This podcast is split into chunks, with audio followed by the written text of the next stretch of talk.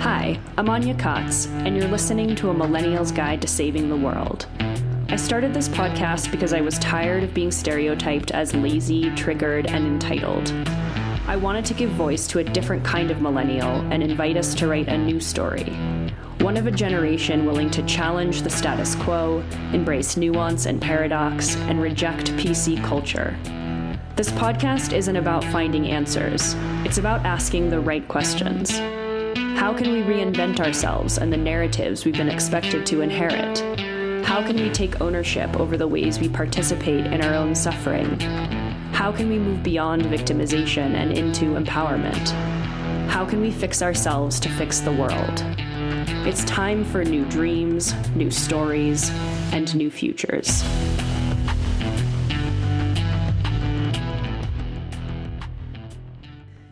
Hello, everybody. Welcome back to another episode of the show. Thank you so much for being here, as always. I am sitting in the van right now. I was trying to record this episode outside, sitting by the river, but it's a tad too breezy, and there's a very loud train that comes by, which is nice to look at and experience, but not so nice to hear uh, in the background of a podcast intro, so... Still have the gorgeous view, just a little farther away, and I am sitting safe and sound in the van.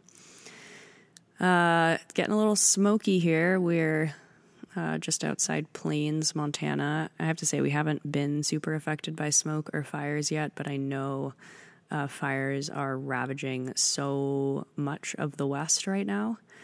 And uh, a lot of people that I know and love have been affected or evacuated, and yeah, it's just... kind of regular life now, isn't it? We um, go into August through November or so, and you just never really know what's going to go up in flames, but it seems like every year now something does pretty badly. It reminds me a lot of when I started this podcast. There were really terrible fires um, in Southern California in late twenty eighteen, sometime in late October, I believe. And I was evacuated from my home for uh, nine days in Topanga because all of Malibu was burning down. And it was a really intense time, not just because I was evacuated, but because there was so much going on in my life. I had just launched this podcast. Um, there was a lot of personal stuff going on, and I'm sure you can all relate to that thing that happens when you're going through some sort of internal crisis and the world outside you seems to be reflecting that. I feel like I have a specific relationship with fire because fire is normally always the reflection for me, which I've always sort of joked about, like, okay, I get it. Everything's fucking burning down. You don't need to visually show me. I understand. Um, but that was definitely happening for me. I, uh, I recorded an episode, which I definitely recommend going back and listening to if you haven't already. I know I've mentioned it a couple times on the podcast as of late, but I think it was the second episode I ever posted. Um, it was called, or maybe the third, it was called Live from the Apocalypse, and it was me just sort of talking about my experience of being evacuated and what was going through my mind and what I was thinking about. I talked a lot about this book called The Great Bay, um, which was written in twenty ten, but took place in twenty twenty and seemed at the time, and seems even more so now, to basically have predicted everything that's going on from the environment to politics, et cetera. It's, uh, it's I think the, the subtitle is Chronicles of the Collapse, which occurs in twenty twenty. Shocking. Um, anyway, I was reflecting on that uh, book and sort of seeing this wildfire, evacuation, apocalyptic type environment as predictive or preamble for the future, and just kind of sharing my thoughts on what that made me think about and what I wanted to do in my own life to prepare for something like that if it were to happen. And even if it didn't happen, just how could I use that experience and the feelings that I had and the what felt like premonitions to make better choices for myself, to put myself in a situation where I could be a bit more independent or sustainable, not as reliant upon systems. Which is interesting, given today's episode that I'm about to bring you with Callie Russell, who lives off the land. She I have no doubt that if the apocalypse were to come, that Callie would be just fine. She knows what to do. And I feel like not only does she know what to do in terms of how to survive, but I feel like she knows what to do more broadly as well. She speaks about something on this episode, which I've definitely thought about a lot, which is how to use uh, tumultuous, challenging, painful experiences, how to use that grief and sort of metabolize it and turn it into something else, how to use those emotions and that experience in a constructive way. And I was thinking about this whole concept relative to me starting this podcast during these wildfires. And obviously prior to that, as I've talked about a lot, I was going through a really hard time. And the thing that I really, I, I felt that kind of intuitively, that I needed to use this experience in a constructive manner. How could I take all of this? And it felt like physical content in a way. Like, how do I take this clay and build something with it? And this podcast was very much what I built with it. And I was sitting here last night, cooking dinner, looking out at this view, reflecting on this episode that I was going to post for you today, just having edited it and listening to the conversation, which, by the way, is co-hosted with Chris Ryan, in case you hear Chris's voice and you're like, why is Chris in the middle of Anya's podcast? Um, we co-hosted this together, which was an interesting experience. We've often uh, interviewed the same people back to back and end up having pretty different conversations with them. So this felt like, listening back to this and editing it, it was just like, okay, the three of us are on the same page about everything. So there's so much to talk about. And we're so excited that um, we joke in the conversation that we probably could have recorded a hundred podcasts, which is totally true. Hopefully we get to record more with Callie. But anyway, after listening back to the conversation last night and sitting here in a beautiful place, as I often am, cooking delicious food, I was actually drinking iced coffee that I made with um, fresh goat milk that Callie gave us, that she had milked from her goats that very morning, which was basically the most delicious thing I've ever tasted. I just felt so fucking alive and nourished. Um, but I was listening back to it thinking, you know, I'm, I'm sure on your end, you guys feel like, oh, I'm so glad this podcast exists. Or maybe, maybe that's self-serving. Maybe you don't think that, but I'm sure to some extent, I know that you guys find it valuable on your end and that it's making you feel less lonely or less crazy for having the thoughts that you're having. But it's honestly the same for me. Uh, it's fascinating to me to think about the time that I went through Um, in twenty seventeen, specifically a lot of twenty eighteen, how fucking awful this time in my life was, and how I really did utilize all of that the best I, c- I could to create something meaningful, to create something long-lasting and sustainable, and which felt very authentic to me, which was this podcast. And to see, you know, the podcast in and of itself, sure, is valuable, but the kind of branches that have grown off from the podcast itself in my life have been insane. I mean, my entire social circle is thanks to the people that I've met through this podcast. So much of the meaning that I have in my life is related to, you know, the thoughts that I have in my head, but those are funneled and filtered through the conversations I have. I pick people or ask specific questions that are the questions that I'm legitimately asking in life. And if I didn't have this platform, this project to really stew in those questions and really, you know, have them be mirrored by the people that are on the podcast, I would just be sitting there with my own thoughts feeling kind of crazy and uh, frustrated that I couldn't get them out into the world. So I just wanted to like extend a sincere thank you to all of you who are out there, because this this gratitude and meaning flows in both directions. If you guys weren't out there listening, if you guys weren't out there being like, yeah, me too, you know, this this wouldn't be, this wouldn't work. This wouldn't feel like what it feels like for me, which is this exchange back and forth.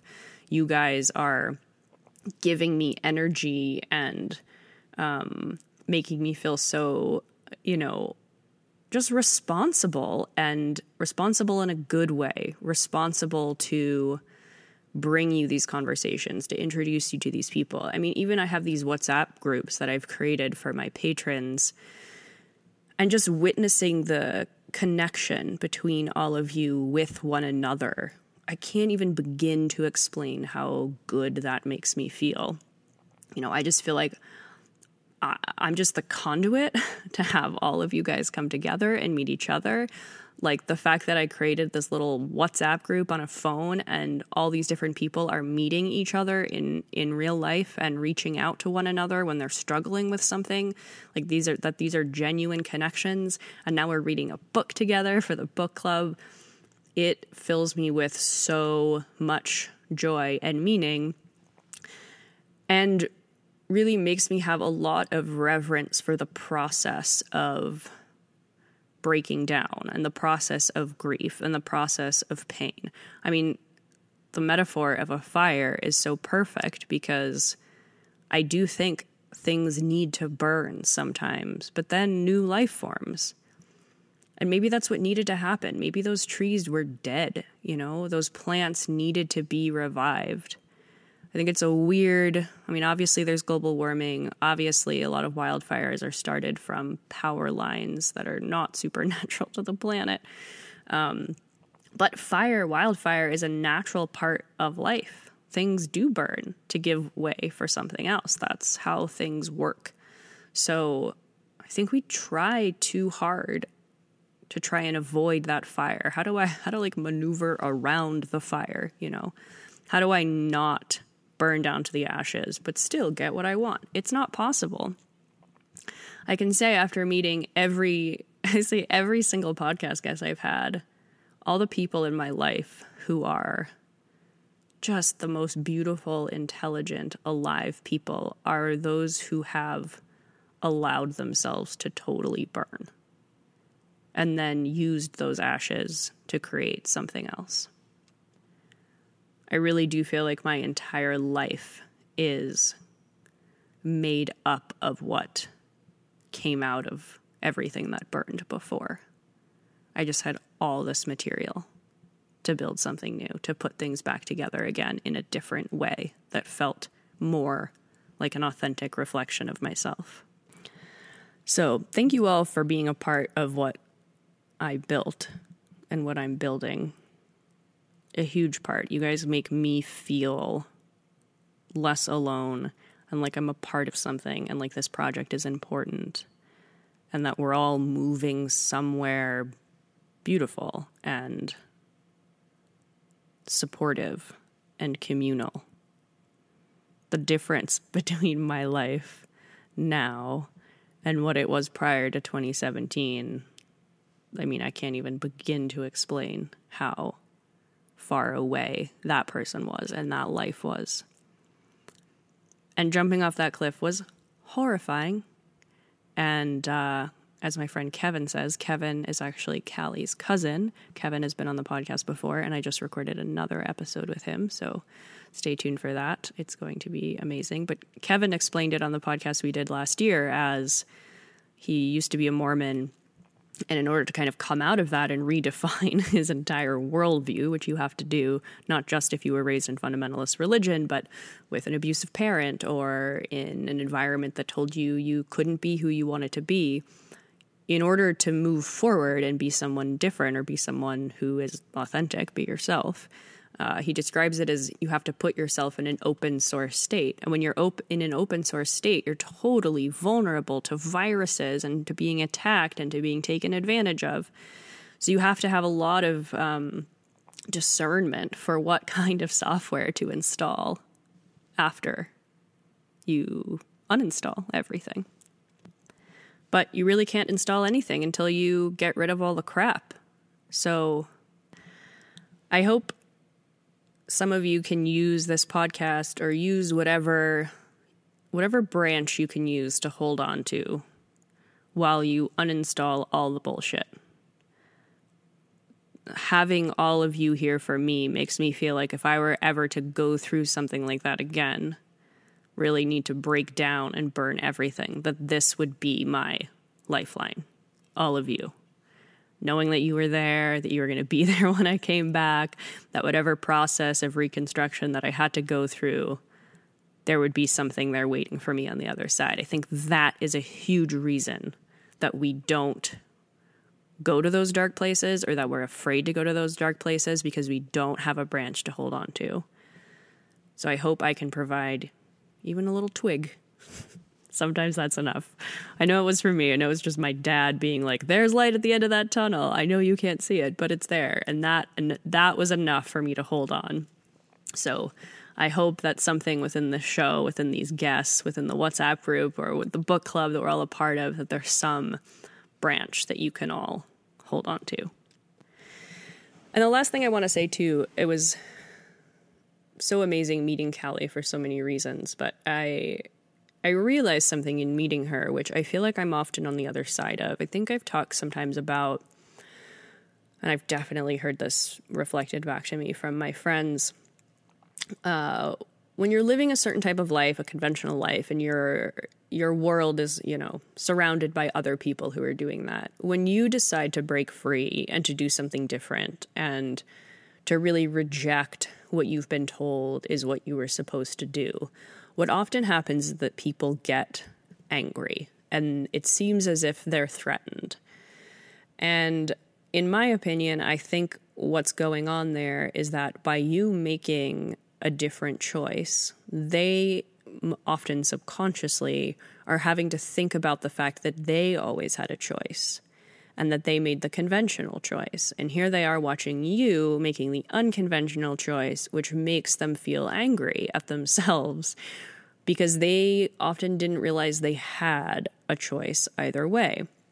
So they become threatened because it makes them, it makes them have to think about these things for themselves. Like, oh, wait a second. I thought the plan here was that I was supposed to go to college and have babies and buy a house and get married, but you're not doing any of those things. So did that mean I had a choice?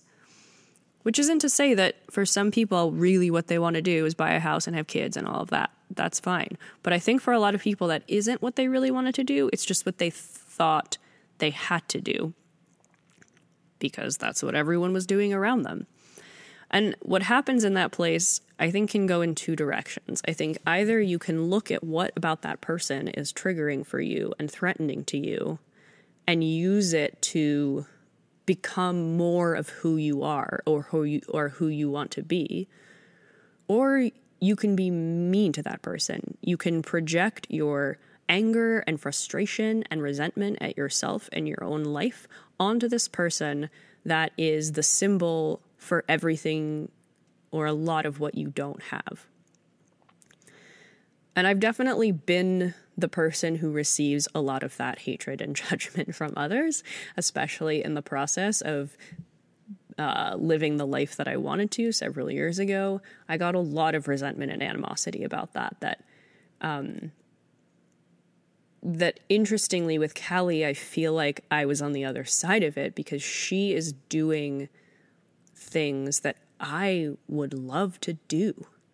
Her ability to live on the land and recognize what plants are edible and what aren't, and be able to hunt and just really be in tune. She said something so fucking beautiful about being out. She was on the show Alone, um, which just ended, and the whole purpose of the show is they drop these people in a specific location, and they're there for one hundred days. They don't get to bring food. They have to survive totally off the land. They can bring a few tools, and that's it. And she said something about, you know, because she didn't bring any other food with her, everything that she was eating and sleeping under was from that specific land. Like, she was that land. She was so pure. And that just, like, when she said that, it gave me chills, because, I mean, I think I've experienced maybe two percent of that, you know. I spend a lot of time outside. I live in a van. I um, eat local food a lot, but I've never experienced anything close to that. And I could only imagine if I feel the level of sort of intuition and clarity that I feel, even having had two percent of that, what she must feel truly being connected to where she is. And it made me feel like, oh, I could go even farther with this if I wanted to. You know, I, I could really teach myself a lot more ancestral skills and that I don't have now. And I sort of felt this weird thing. And I, and I know she, we talked about this after recording the podcast, even a little on the show as well, about, you know, people, especially men, but people in general, I think don't know what to do with her. They feel incredibly threatened. She has all this knowledge and all these skills that they don't even know anything about. And of course, these are skills and knowledge that our ancestors always had as a general baseline. Um, anyway, I feel like meeting her made me feel like I was on the other end. It made me feel like maybe in when I was younger, at a place where I wasn't so secure, at a place where I wasn't totally living the life I wanted to live, that she would be incredibly threatening to me. And I would find some reason to subconsciously turn her into the enemy or something that I needed to judge. And I feel really grateful for being aware enough now in my life to, when I feel a feeling like that, to see it as an opportunity to level the fuck up, you know?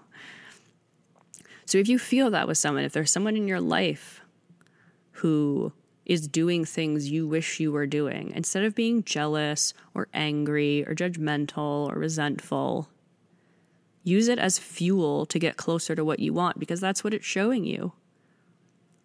You know, what you dislike most about others is what you dislike most about yourself. Just knowing that fact, you know, and obviously what you like most about others is probably what you like most about yourself. We we psychologically project in the positive as well. This is why we put people up on pedestals and follow crazy gurus, because they're exhibiting something within themselves that we have within us, but that we're not quite ready to understand, whether that's our shadow or whether that's our inner gold, as Robert Johnson calls it.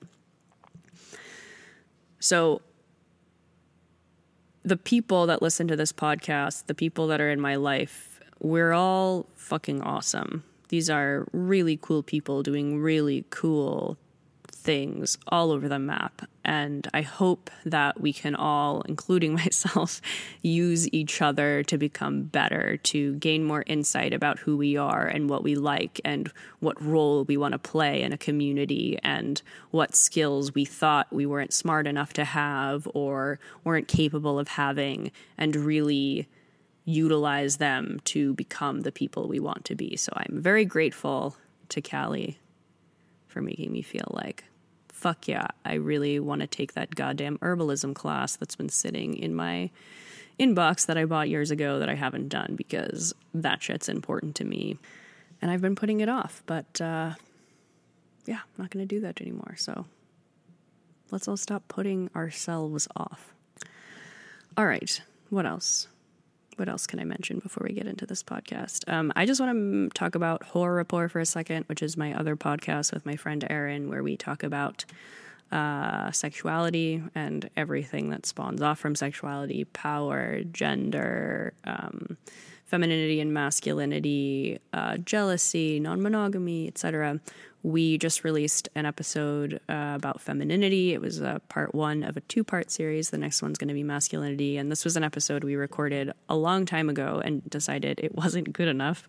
Um, and it's taken us a long time to get back to it, which I think is a good thing because we've thought a lot about these concepts um, since. So I think I trust the timing, but I'm really thrilled with um, the episode that we did release and the one we're about to release. So if you would like to hear some more in-depth conversations about sexuality that are definitely unconventional and taboo and um, really just focused on looking at sexuality in a way that isn't uh, shameful or pathologizing desire in any way, I highly recommend Whore Rapport. Just nice when... Uh, Yeah, it's always nice when you do something that you feel really good about. So I feel really good about this femininity episode and the masculinity one that should be out any day now. So um, you can find Whore Rapport anywhere you listen to podcasts, uh, and rapport is R A P P O R T. So definitely check that out. Um, if you would like to support the podcast, head on over to patreon dot com slash Anya Kaats. Uh, depending on what level you sign up for, you can send me a few dollars a month and get access to playlists and the book club that we're doing and these WhatsApp group chats, which are fucking amazing. So if you'd like to be a little more connected to this community, that is the best way to do it. Um, or you can always leave a review or some stars on iTunes, hit subscribe.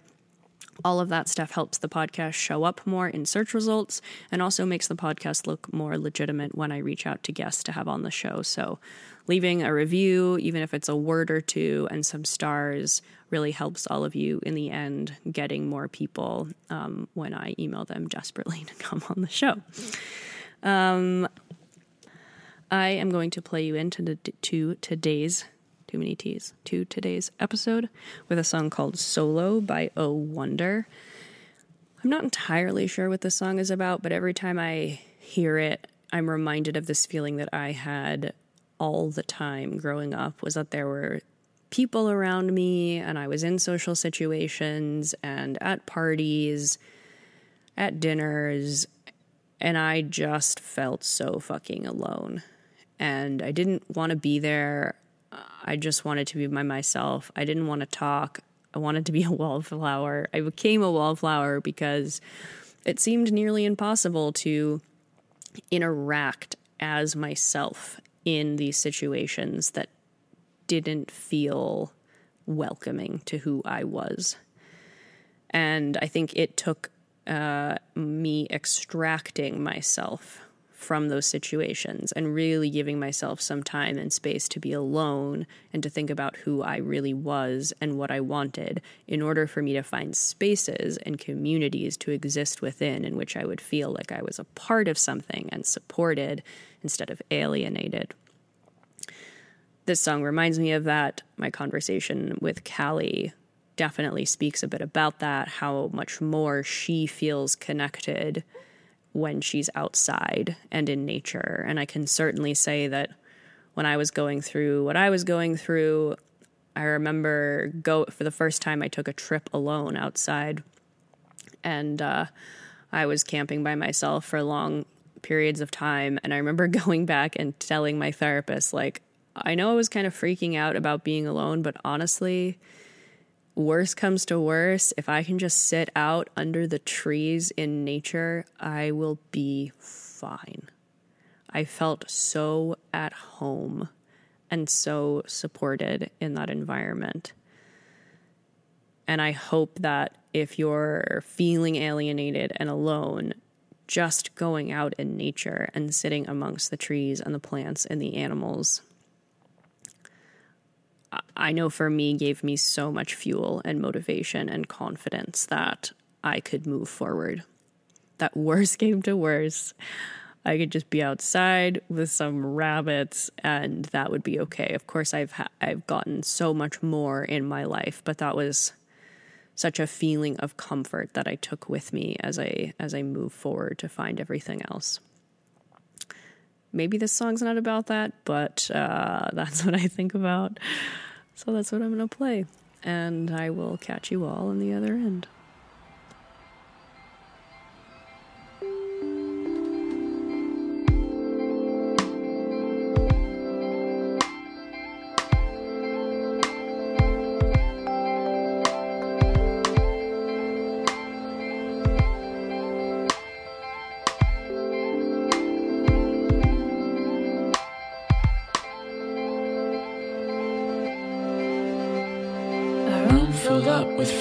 In the air so thick I tasted locking lips like they are wasted, tangled hips like it's a spaceship, heavy heads are racing down the hallways to the basement where the darkness fills the space and they can feel themselves erasing.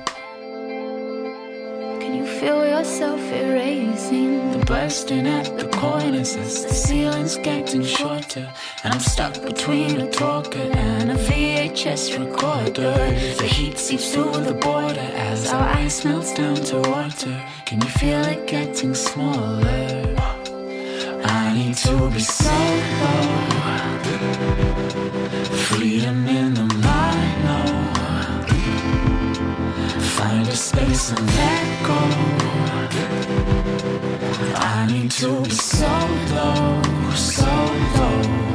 Now I'm breathing in and I'm breathing out. Breathing in and I'm breathing out. I'm breathing in and I'm breathing out. Breathing in and I'm breathing out. The mouths are dripping drier as the souls are slipping higher. It's like treading on a wire, laced with kerosene and fire. The night will soon expire as their bodies soon retire. Limbs entangle in kaleidoscopes of prima donna choirs. I need to be solo. Freedom in the mono. Find a space and let go. I need to be so low, so low. Now I'm breathing, I'm breathing out. Breathing, I'm breathing out. I'm breathing, I'm breathing out. Breathing, I'm breathing out. I need to be so.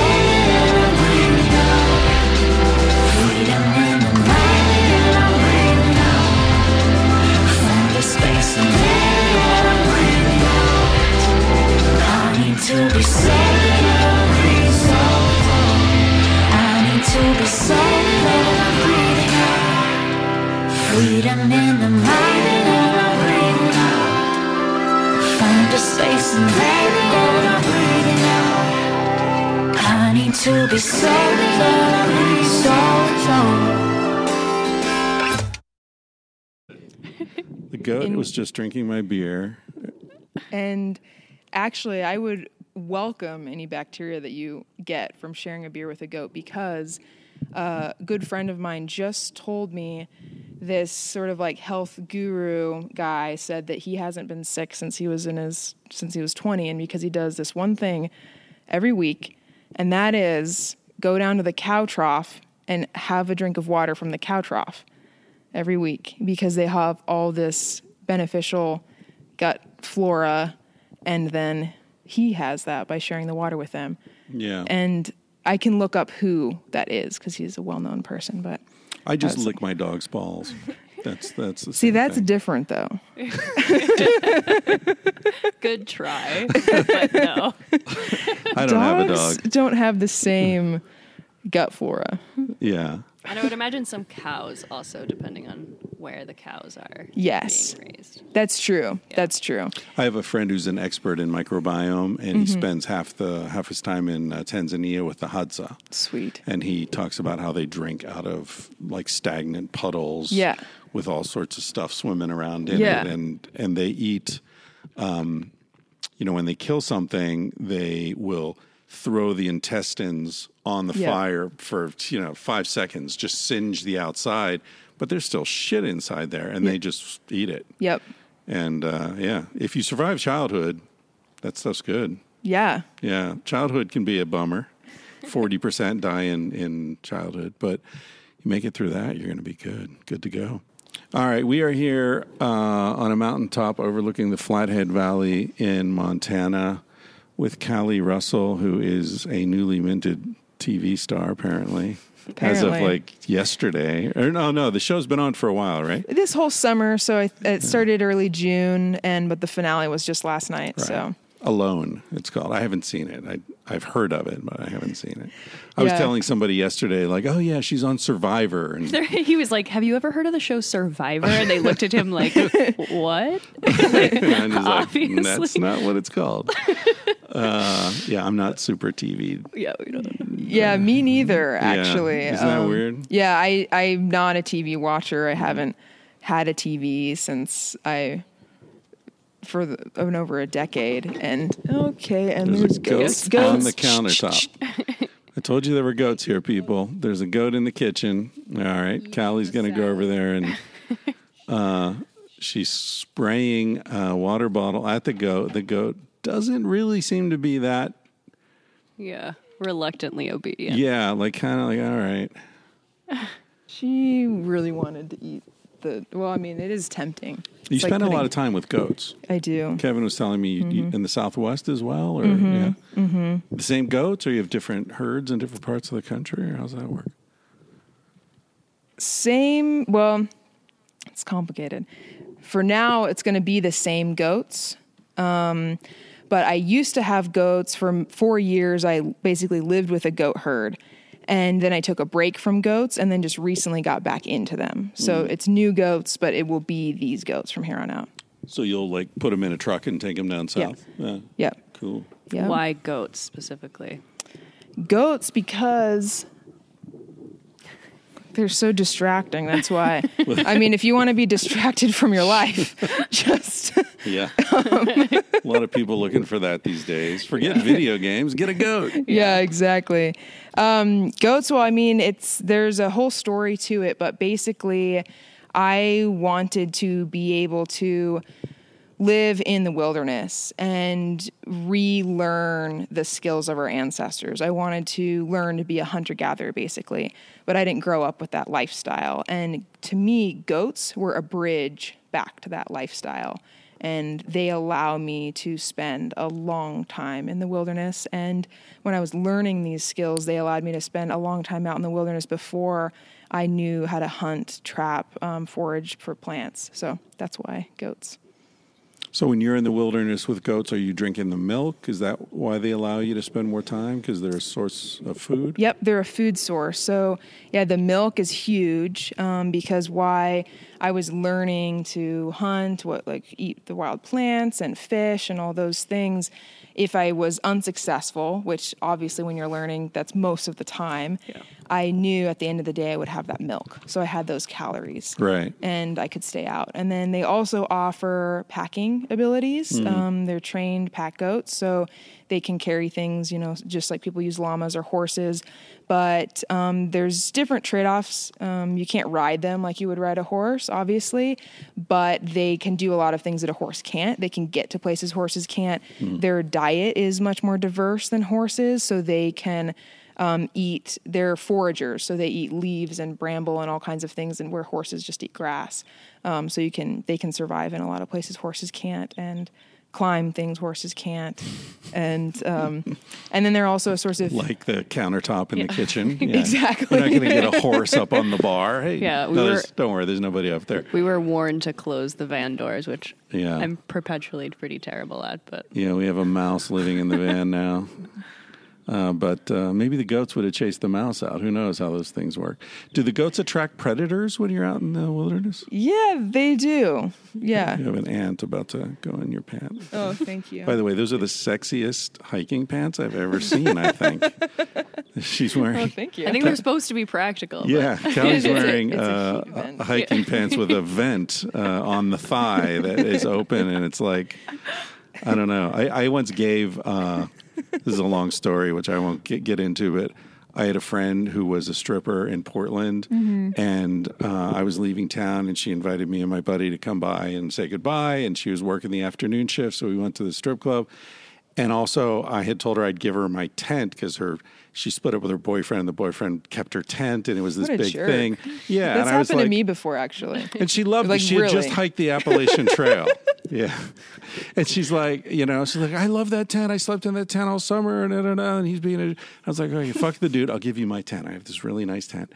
So we go to the strip club, and uh, she's dancing, and my buddy's like, well, we have to tip her. I was like, do we? Like, even though we know her? And she's like, yeah, we should. I was like, oh, yeah. I put my tent on the stage.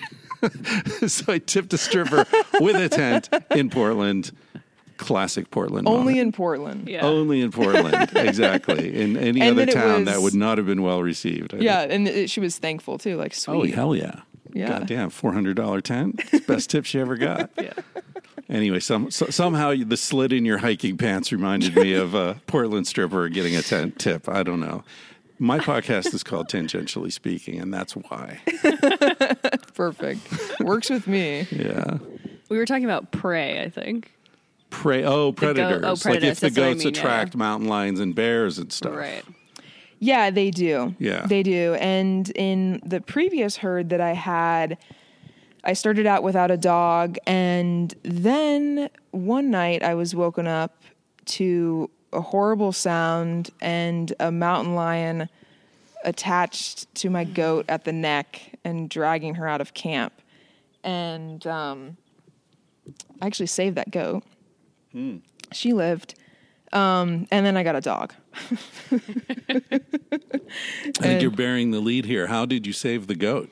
Um, with, so I can tell the whole story if you want. I'll still tell mm. just a, you know, just a brief, I'll tell the brief version of the story. But I was camping in the Southwest, um, with my partner at the time and our herd of goats, and the goats had just given birth, and it was this really beautiful time in the spring. The cottonwood leaves were just coming back on, and um, then um, and there were always javelinas that would pass through at night, and I would hear them. I'd get out of bed and go check. Okay, cool, it's just javelinas. The goats are good. Everything's fine.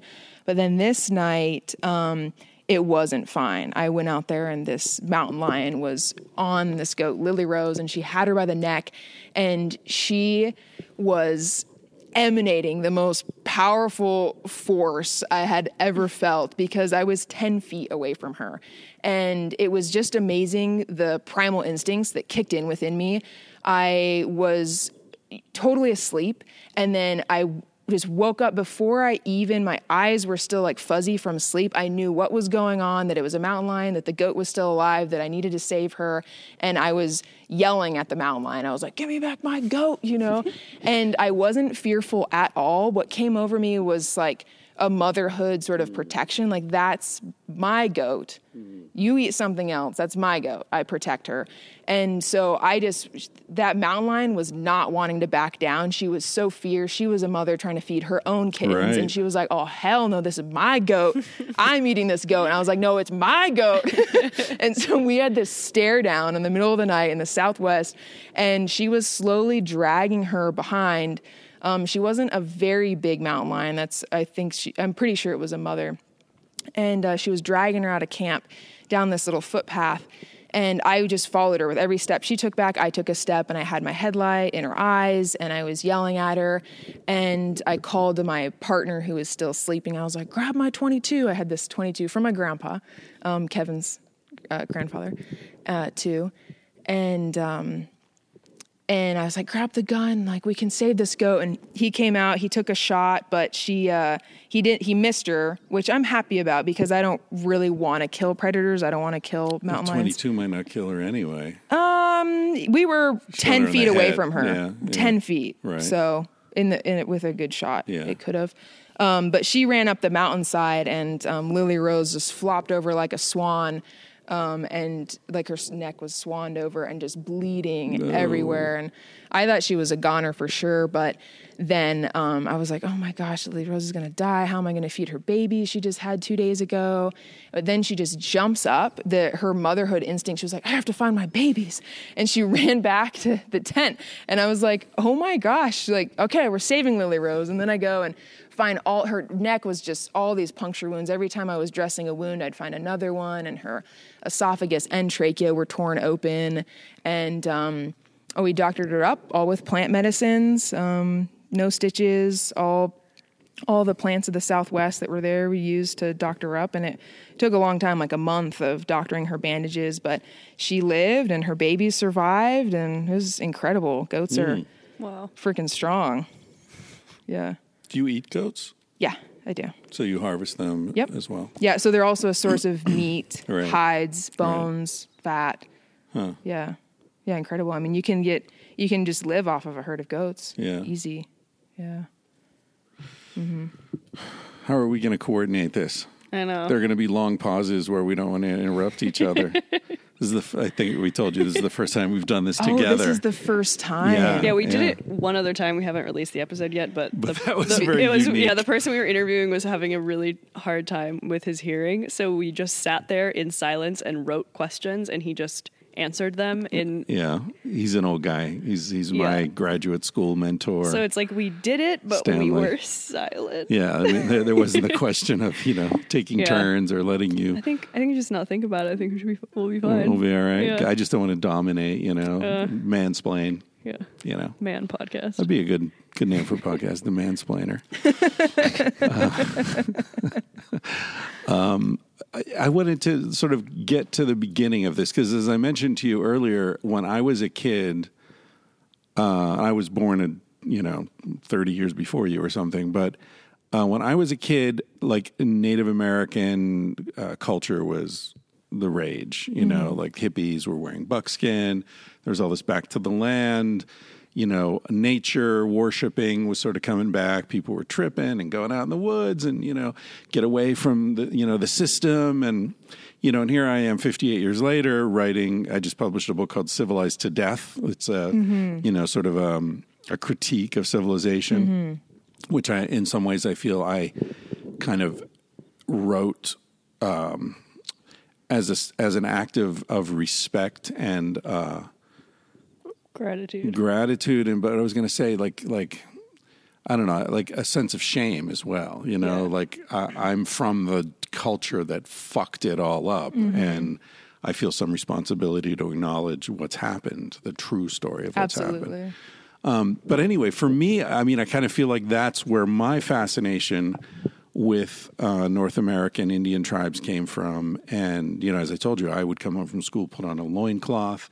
Uh, you know, I was curing skins in the backyard. This is suburbia. Um, where did it come from for you? Why, why do you think you resonated with this so deeply? Right. Well, for me, a few things happened. Um, one, when I was um, seven years old, I lost both of my brothers. Um, they both died in two separate occasions in the same year. And that um, face with death at such a young age really shaped me and what I wanted my life to be about. I knew that I couldn't take life for granted, and I wanted to get the most out of it. And so that happened for me. And also at a young age, I sort of pieced together, like, okay, we go to school and then high school and then college and then a job and then you can buy a house and work the job and pay for the house and have a family, and that's the goal of life. And I was like, oh, well, that seems sort of disappointing that that's all that, that's my life purpose. And um, so I felt that as a as a young person. And then when I learned as a teenager, I learned about the modern food industry um, and how disappointing that is, and at the same time was learning about p- culture's pre-industrialization. Mm. And all those things together fueled me to have, I just had this deep desire to learn about the old ways. I felt like for me to move forward in the world and to know where to go in the world, I had to look back. I had to look into the past. And I just became obsessed with living out. I was obsessed with the idea of living outside. Mm. I wanted to live outside, and I had no idea how to do that, but I knew that people had done that for a long time, a lot longer than we'd been living in cities and with industry and agriculture. And so I just became obsessed with that. And um, uh, after college, I finally had the courage. I kind of studied those things um, and learned them as about them as much as I could. And then after college, I finally got the courage to just go and just start immersing myself out in the wild. And there's a, obviously a lot to the story. It's hard to wrap it up in a little tidy bundle, but I was working as, when I was also a teenager, I worked um, at the Conservation Corps in Oregon on a trail crew. And that was living outside all summer, working on trails with a group of people, peers, and and um, there was like young twenties that were our like group leaders. And we worked hard outside all day, and we sat around the fire and laughed and joked and sang songs and ate food. And this was coming when I was, you know, fifteen. I was so angry about just everything. I was learning about human history, and I just mm. got very, very upset. And really depressed too, because I was living in the city and I felt depressed, confused, all the things that I think aren't, you know, aren't strangers to most of us, those mm. feelings, um, stress, anxiety. And then when I was living with the trail crew, I was like, this is amazing. I feel so good. I feel so happy. I want to do this kind of thing all the time. Mm. And then I got a job. Hi, Borte. Hello. There's a goat right here. She's breathing. In the yeah, we should get a picture of the goat. Where's, where's the phone? That's... Uh... You, you they'll and the they'll goat. be around. There yeah. will be many goat photo ops. Yeah. Do you think you're gonna? Yes. Yeah. You guys, you want to be part of this? She's funny. Podcast. She came over to me like a dog and just put her head against my leg and like waited for me to pet her. I mean, I guess that's what she was doing. They're very friendly. Yeah, really yeah. friendly. I've raised them similar to dogs because uh. you can raise a goat in so many ways, just like you can raise a dog in so many ways. But I've raised them how you would dogs. Like I'm with them all the time. They get lots of love and affection. They know their names. They come when I call them. Those kinds of things. So they're kind of more like dogs than goats, but some but, things about. But then them. you you kill them and eat them.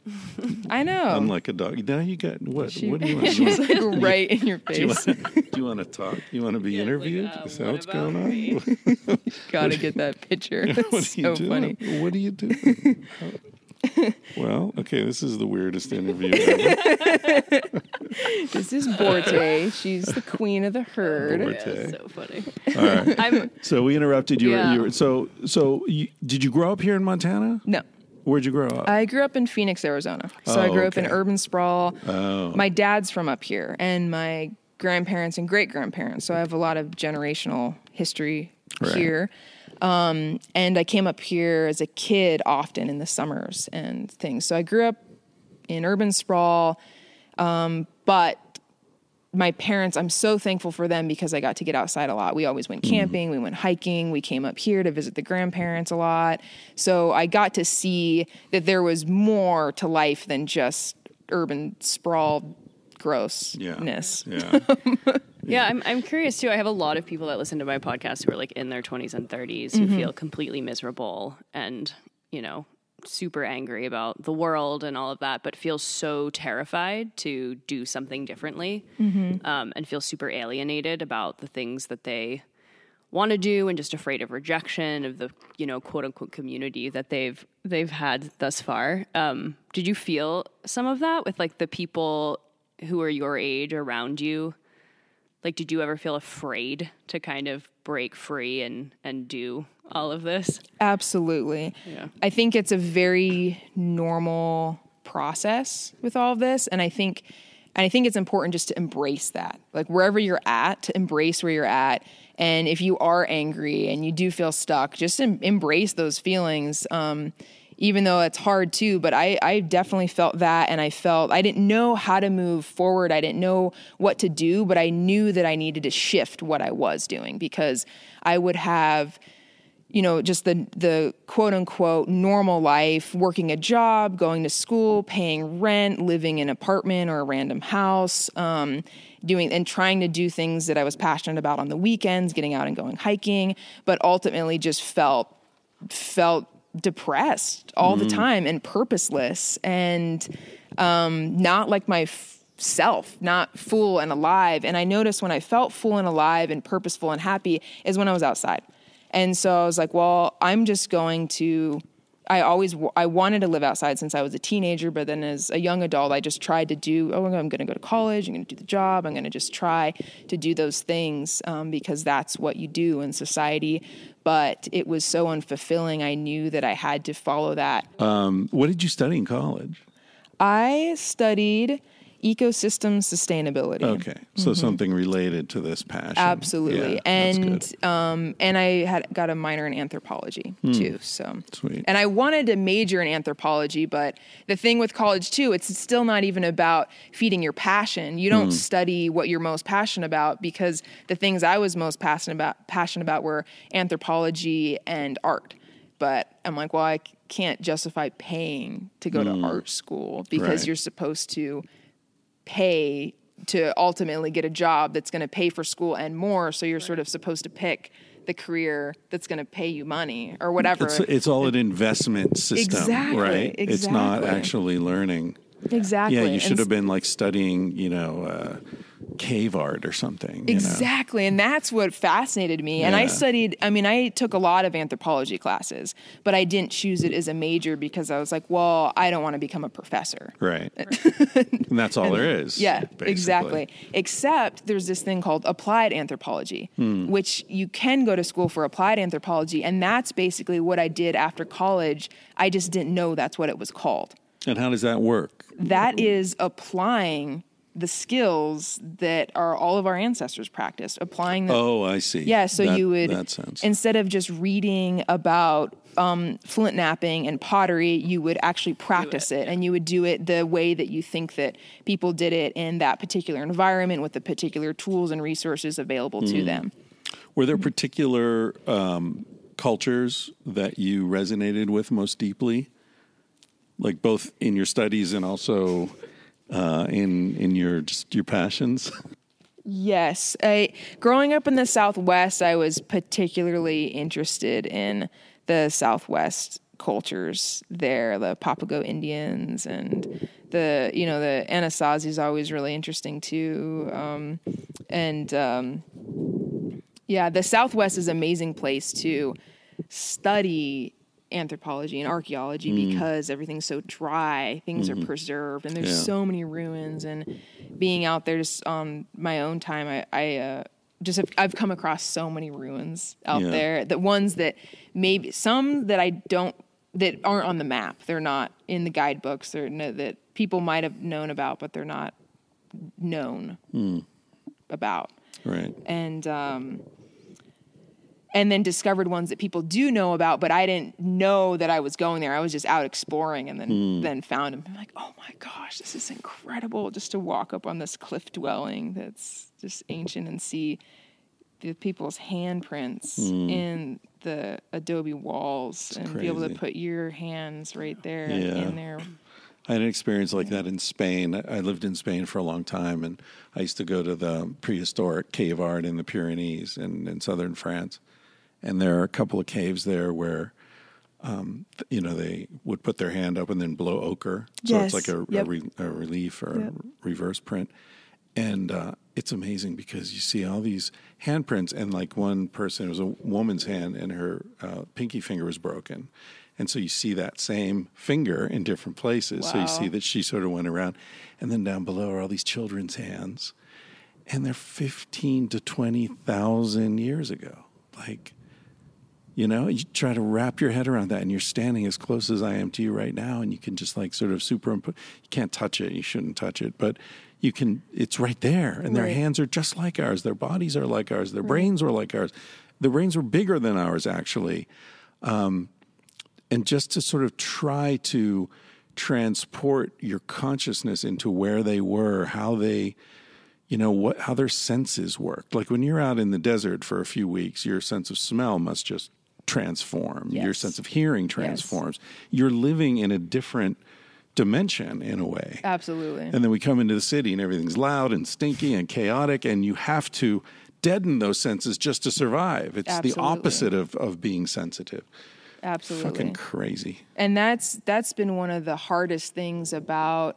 choosing the lifestyle that I've chosen is is the transition back and forth. Yeah. And I have just, I mean, I, I can tell you about so many different experiences of coming back into a town or a city or even a trailhead um, mm. after being out in the wilderness for a couple months. And it is, it's like heartbreaking. There's so many times I could, I would just bawl. You know, mm. I would just cry um, because it was overwhelming. And the feeling when you're out there, you feel so alive and like every cell is tingling and aware. You smell things you've never smelled and feel things and hear things you can hear so far away and so close. And you're tuned into all these subtle things and your intuition is on fire. You can mm. feel where animals are in, in the forest, like without seeing them. You can smell animals. You can, I would wake up in the middle of the night to a new smell. I was even aware while I was sleeping mm-hmm. to smells, yeah. things like that. And then coming in and being so wide awake and then going in to a trailhead, going on to, into a car, onto a road, into a town, into a grocery store, around billboards, radios, all that stuff. And then be, taking it all in, absorbing right. it completely. Your nervous system gets totally overwhelmed. And then realizing for me to survive in this environment, I have to shut all that off. And it just brings me to tears every time. And, um, yeah, there's a bunch of stories I could tell you just around that thing specifically. But when I got, um, after the Alone experience, I was out there for eighty-nine days. three months. This was up in Alaska? Or? It was in Canada, in hmm. the Northwest Territories, oh, yeah. on the Great Slave Lake, um, on First Nations land, let's okay, Dene land up there. It's actually becoming a, a national park. Hmm. This is really special that we got to be there. And, um, uh, yeah, I was out there for...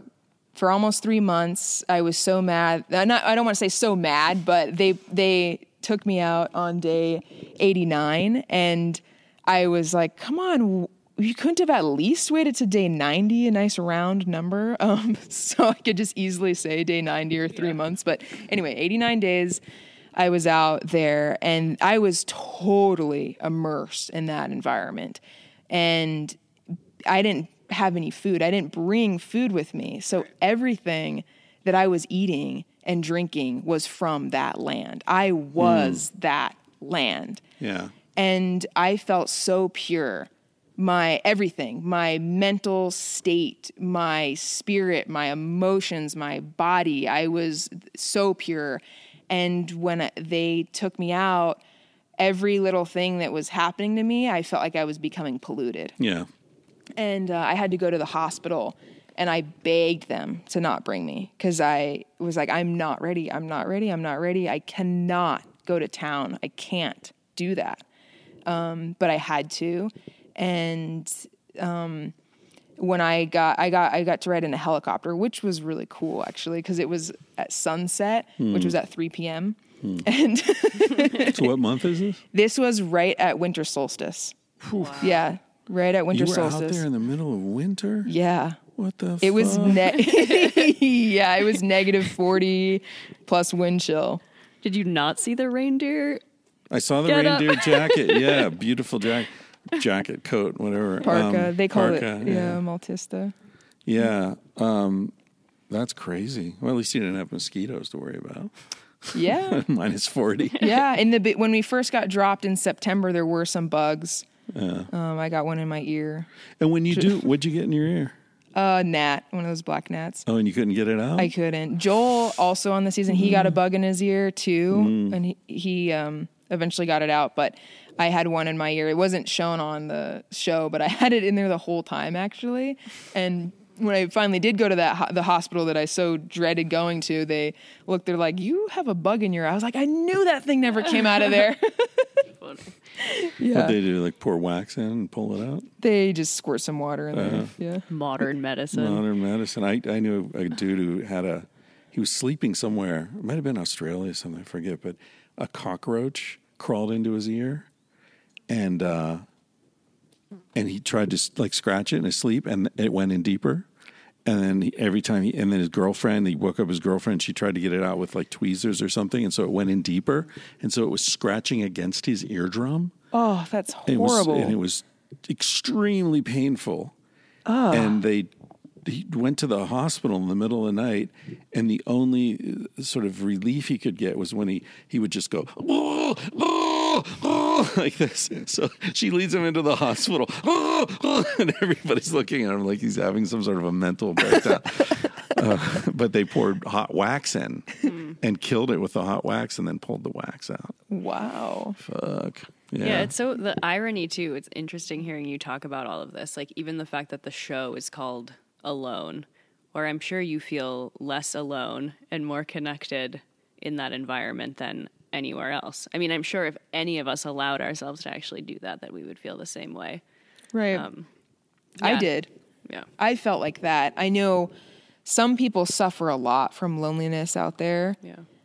I didn't. I felt, I didn't feel alone. Right. I, I really didn't. I, there were no other human beings out there, but I, I felt very connected to the land. And I, every day I was out there, I felt more connected. I felt supported. I felt like I was, you know, developing relationships with a bunch of new friends and, um, and connecting to myself in a really deep way too. And that, um, yeah, so it is, it is interesting, but you know, it is a T V show. So. Yeah. And I mean, I guess probably though, the, you know, having been a young person interested in these things and probably not having an entire community that wanted to do it with you or support you, it's like, there's probably to some extent you got used to that or familiar with it, where maybe someone else who haven't, hasn't had those types of experiences of being alone for long periods of time, it's more shocking to the system.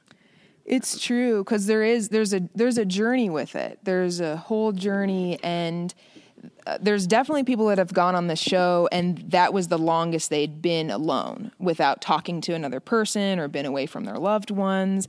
So they have quite a different right. a different experience than somebody like myself. And there are other people like me who have spent long stints alone. So you already deal with all of the things that come up, and you know what to expect. And so you already kind of have all that stuff out of the way, the, you know, the primary stuff. So then you can kind of get into, you can, you have the appetizers out of the way. You can get into the main course. That's a weird, that's a weird comparison. I don't, I don't really like that. We'll edit that out. uh, we were sitting around the fire last night talking with some friends, and um, I don't know if you remember this, but, uh, I think Jonathan was talking about uh, his wife's mother, and, you know, like if the father dies and she's alone, how are they going to handle that? And they were sort of having that kind of conversation. And what are we going to do in this case or that case? And he said something that stuck in my head. He said, the main thing is we can't let her be isolated, because isolation is the death of sanity. Mm. I thought about that. I thought that's so interesting. Um First of all, isolation and solitude are two very different yeah. things, yeah. even though they look the same from outside, mm-hmm. right?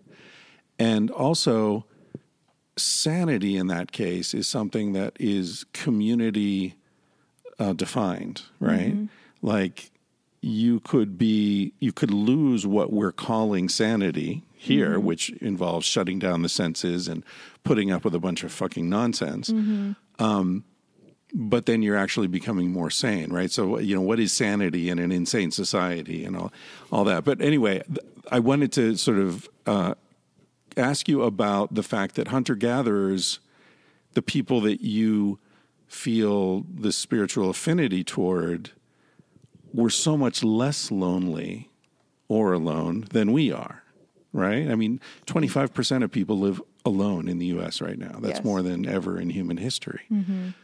And so it's interesting that you have these experiences that are aligned with the hunter-gatherer experience in, in many ways, but yet you're totally isolated, which is very much not the hunter-gatherer experience. Right.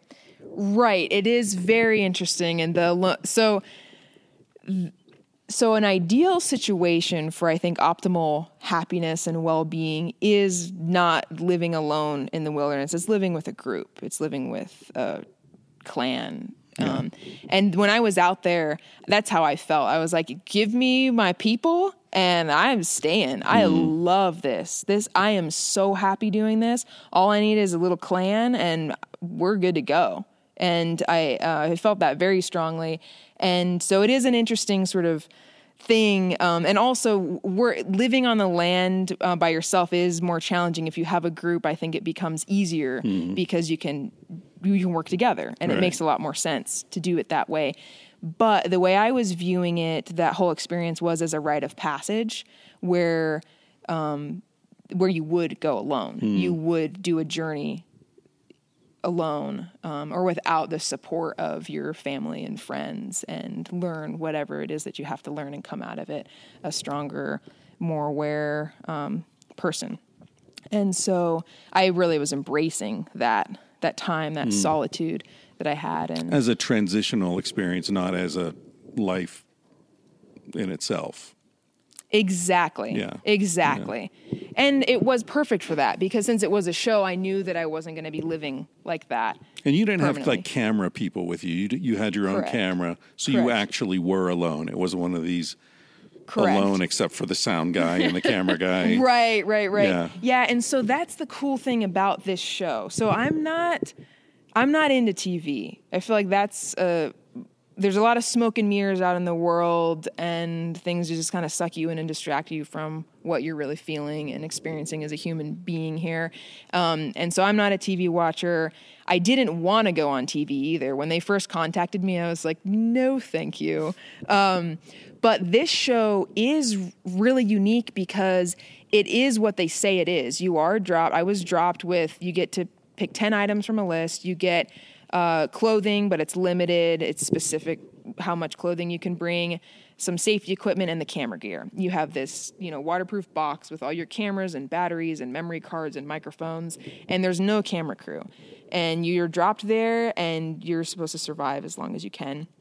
And they will come in every, you know, anywhere from ten days to three weeks to do a medical check and make sure that you don't have some festering wound that's going to kill you, and the, you know, but you're just not telling them or something like that. Yeah. Um, so it's a legitimate experience, and that's why I did it, because I was interested in having that legitimate experience, and it was a way for me to do that and not only be able to go somewhere that I probably wouldn't be able to go on my own, and have this kind of bigger, grander experience than I'd really be able to provide myself.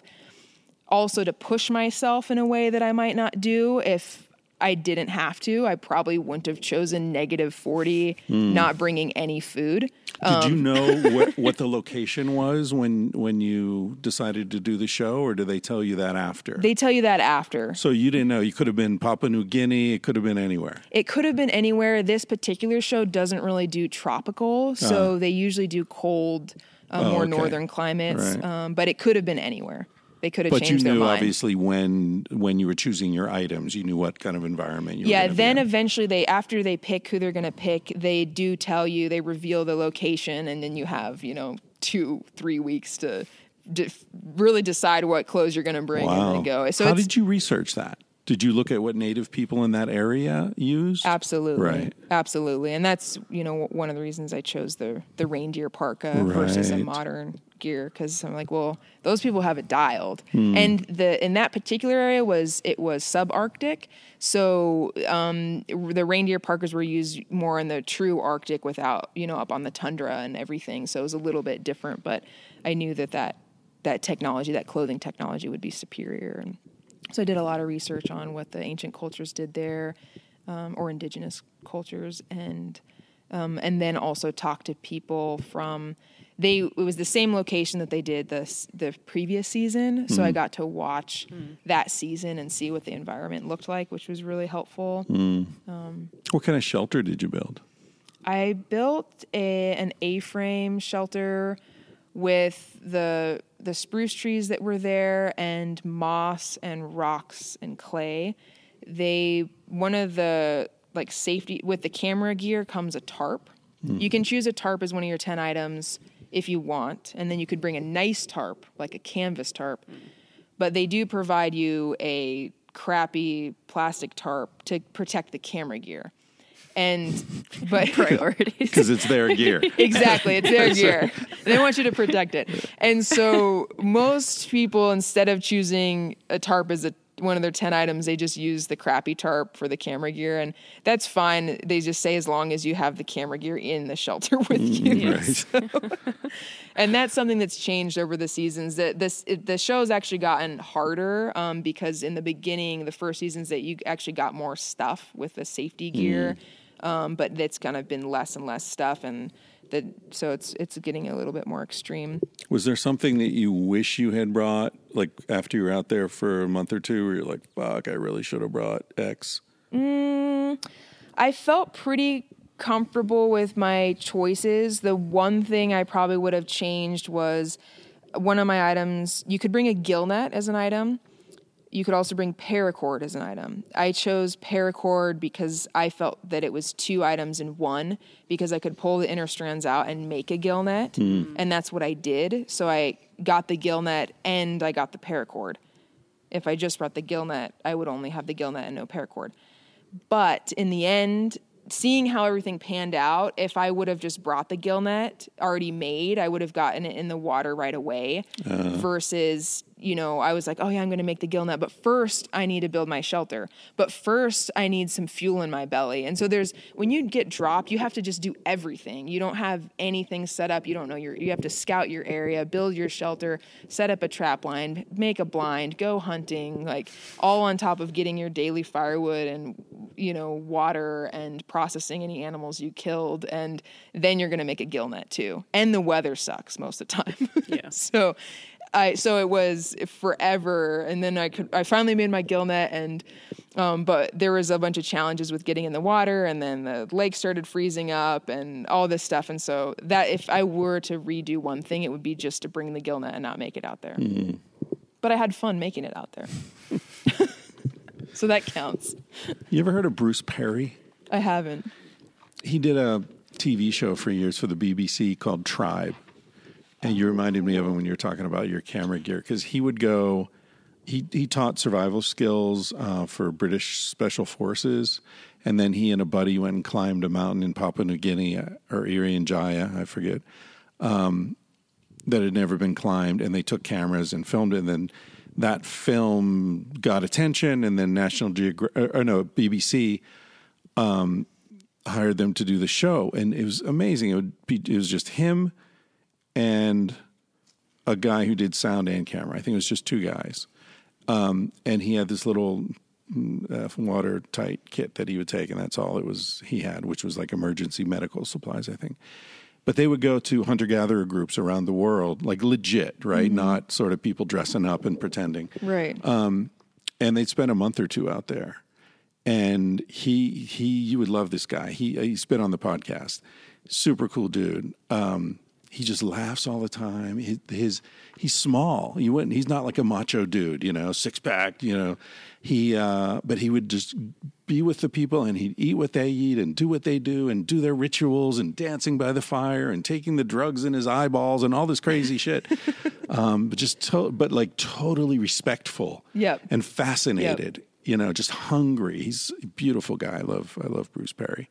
Anyway, I don't want I don't want you to watch T V, but if you ever do, uh, National Geographic bought the show and, like, you know, going tribal with Bruce Perry. They added all this American bullshit to it, but right. the show is the same. Right. Uh, it's fantastic. It's just like modern day culture. You kind of have to sift through things, but yeah. there yeah. now being on this show, I'm sort of opened up to what is going on in T V world, and there are actually things of value mm. out there. And I think it is important. And I do remember the things when I was young, the T V shows that I watched that inspired me, you know, like Globetrotter and mm. Survivor Man and those things, you know, so there are, it's like, there's these things that do inspire people. And even if they put the veneer of the, the drama and the voice and everything, the, the, the essence is there. And I think people still feel that and see that. And that's cool. That's a dream of mine to do that. I was and, thinking like, yeah, it would be cool for you to take over the show or the two of you to go somewhere together. I mean, you know, have a woman's perspective.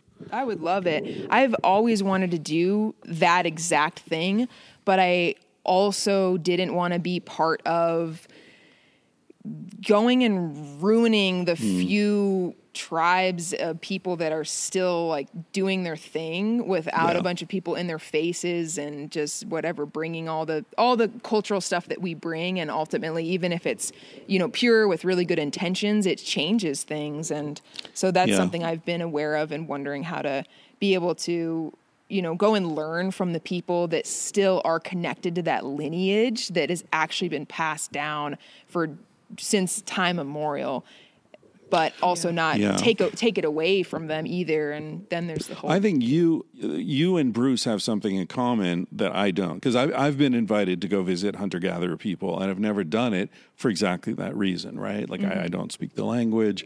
I haven't studied their culture. I'm just going to wander in there and be some goofball sitting in the corner, right?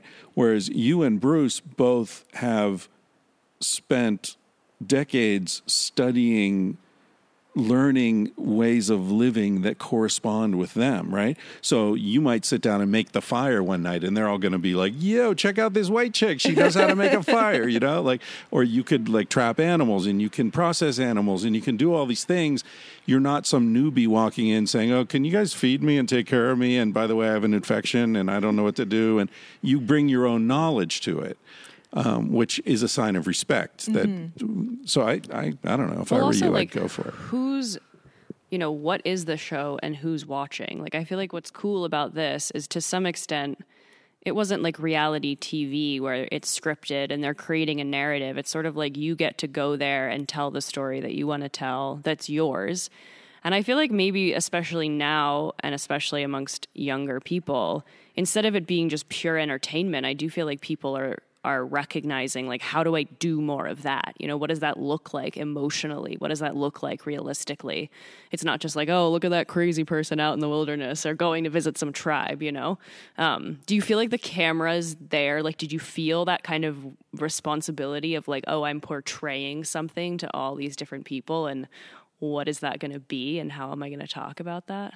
Right. The cameras. So you are right. It's, there's no script. Um, it is, it's, we just film ourselves and hand over the footage, and then they, they make the show together. Yeah. So it is a totally legitimate experience. They do edit things, and they have, you know, there's a lot of just the same, they, they need to edit it. Yeah.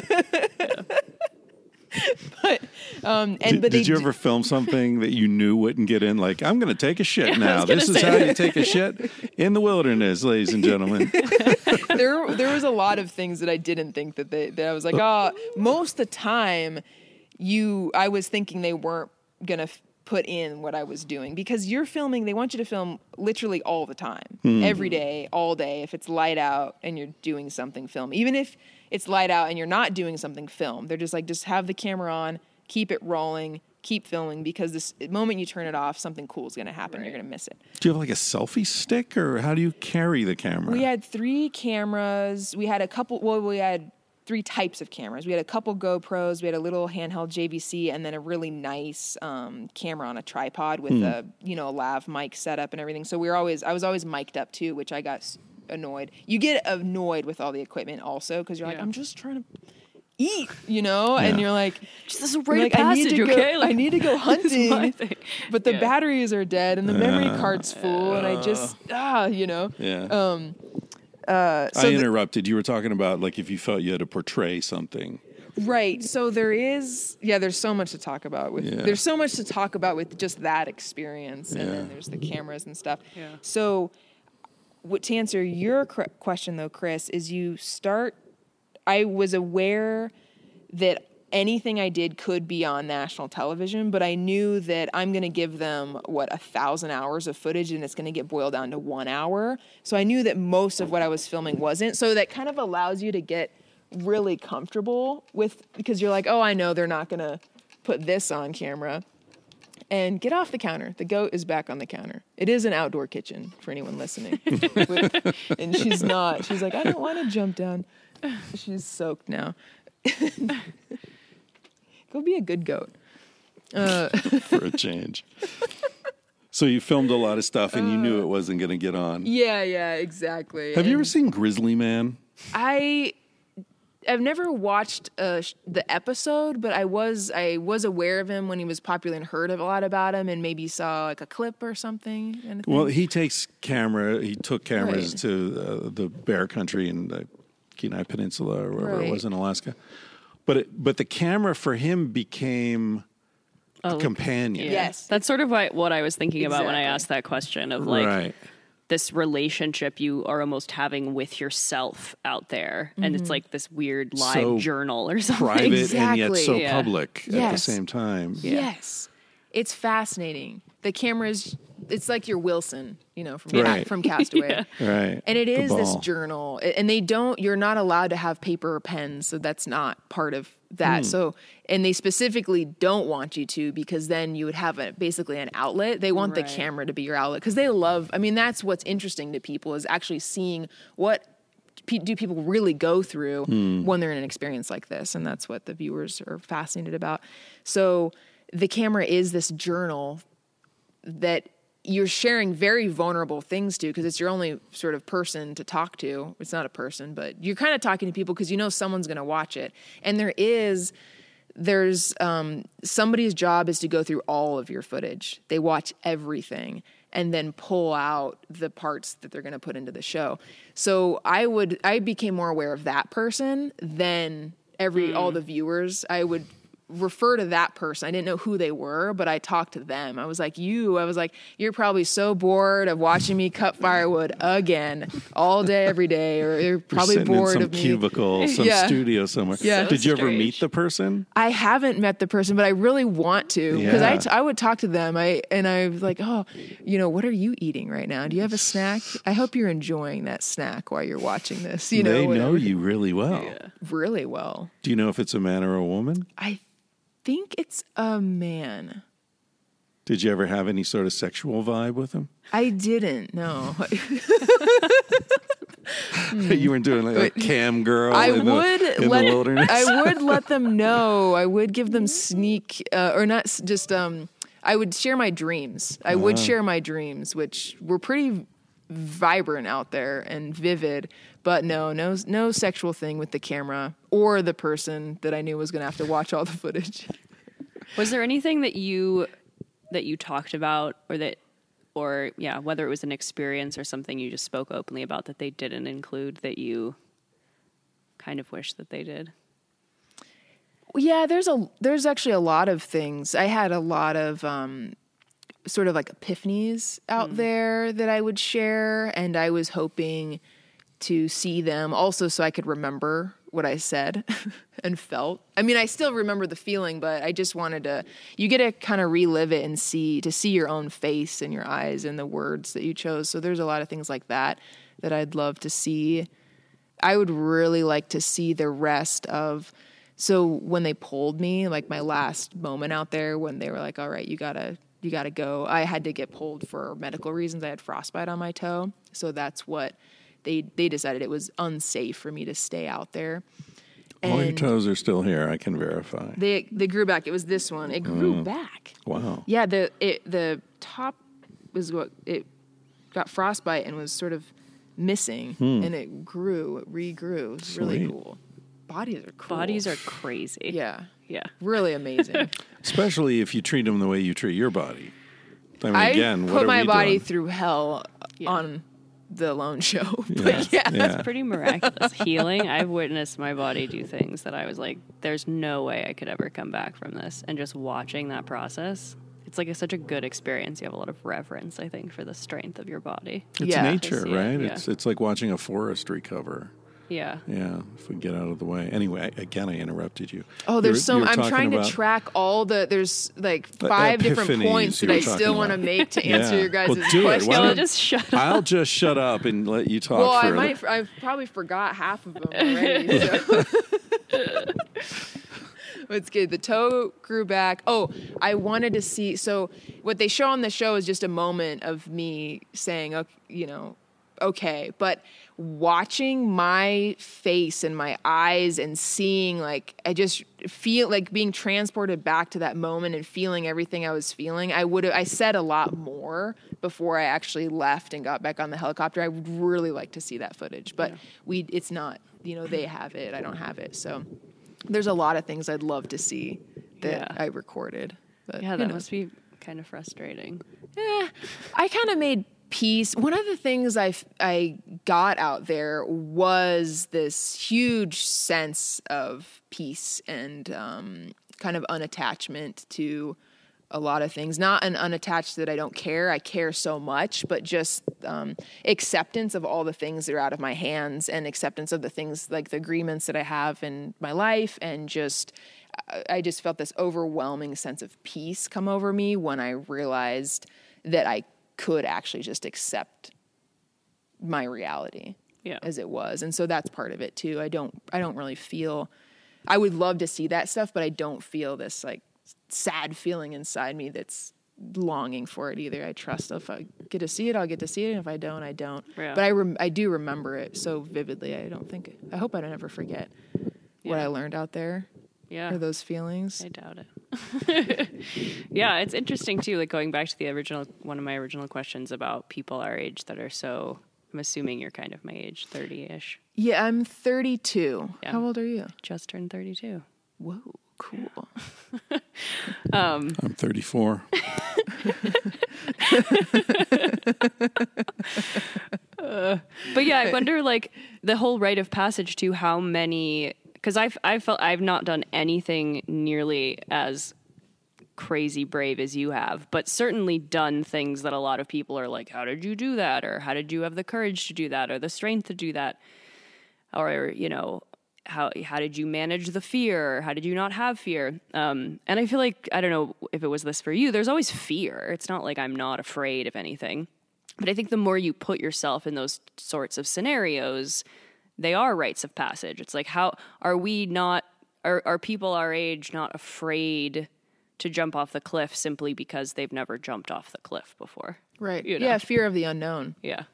Fear of the unknown, fear of failure. Yeah. It's huge. And I think that, I think you're absolutely right. It's so important to, our fears are our teachers, I feel like. And when I'm yeah. scared of something, I try to pay attention to it, because I'm like, that's probably something that I have to do, or I have to pay attention to that thing because it's going to push me. And going out on this experience, I absolutely had a lot of fears. The, one of the biggest ones was fear of failure.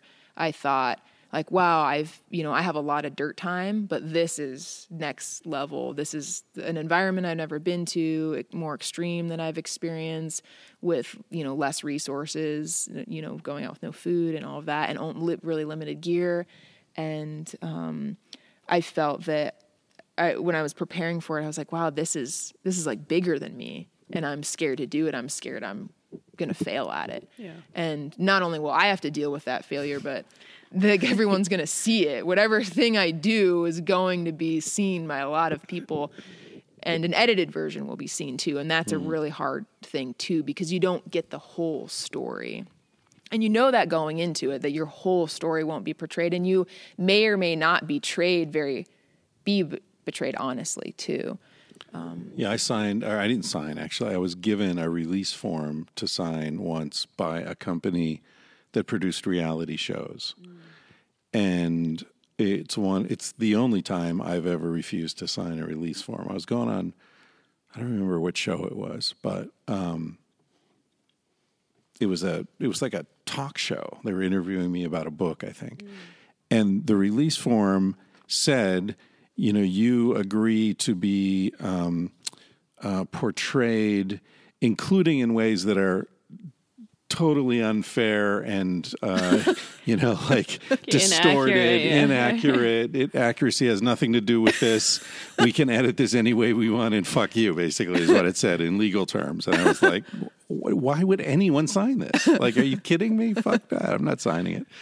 Um But yeah, it's it's reality shows are amazing. It sounds like this one has more integrity, it, and you I were like able to see previous episodes mm-hmm. and seasons to make sure they right. weren't. It wasn't like, let's make fun of the idiots in the woods. Right. It's, yeah. Right. What do you feel?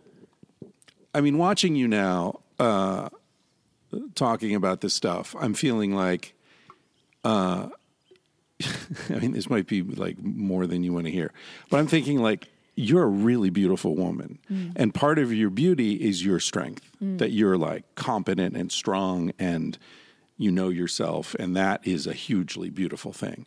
But it's also something that's really intimidating, mm-hmm. right? Mm-hmm. Do you ever feel that kind of conflict? Like, is there is there something about the way you're living your life that that may be conflicting with your ability to have the kind of relationships that you might want to have? I mean, we already talked about community, but mm-hmm. what about on a more intimate level? Mm-hmm. Do you ever feel this like struggle there?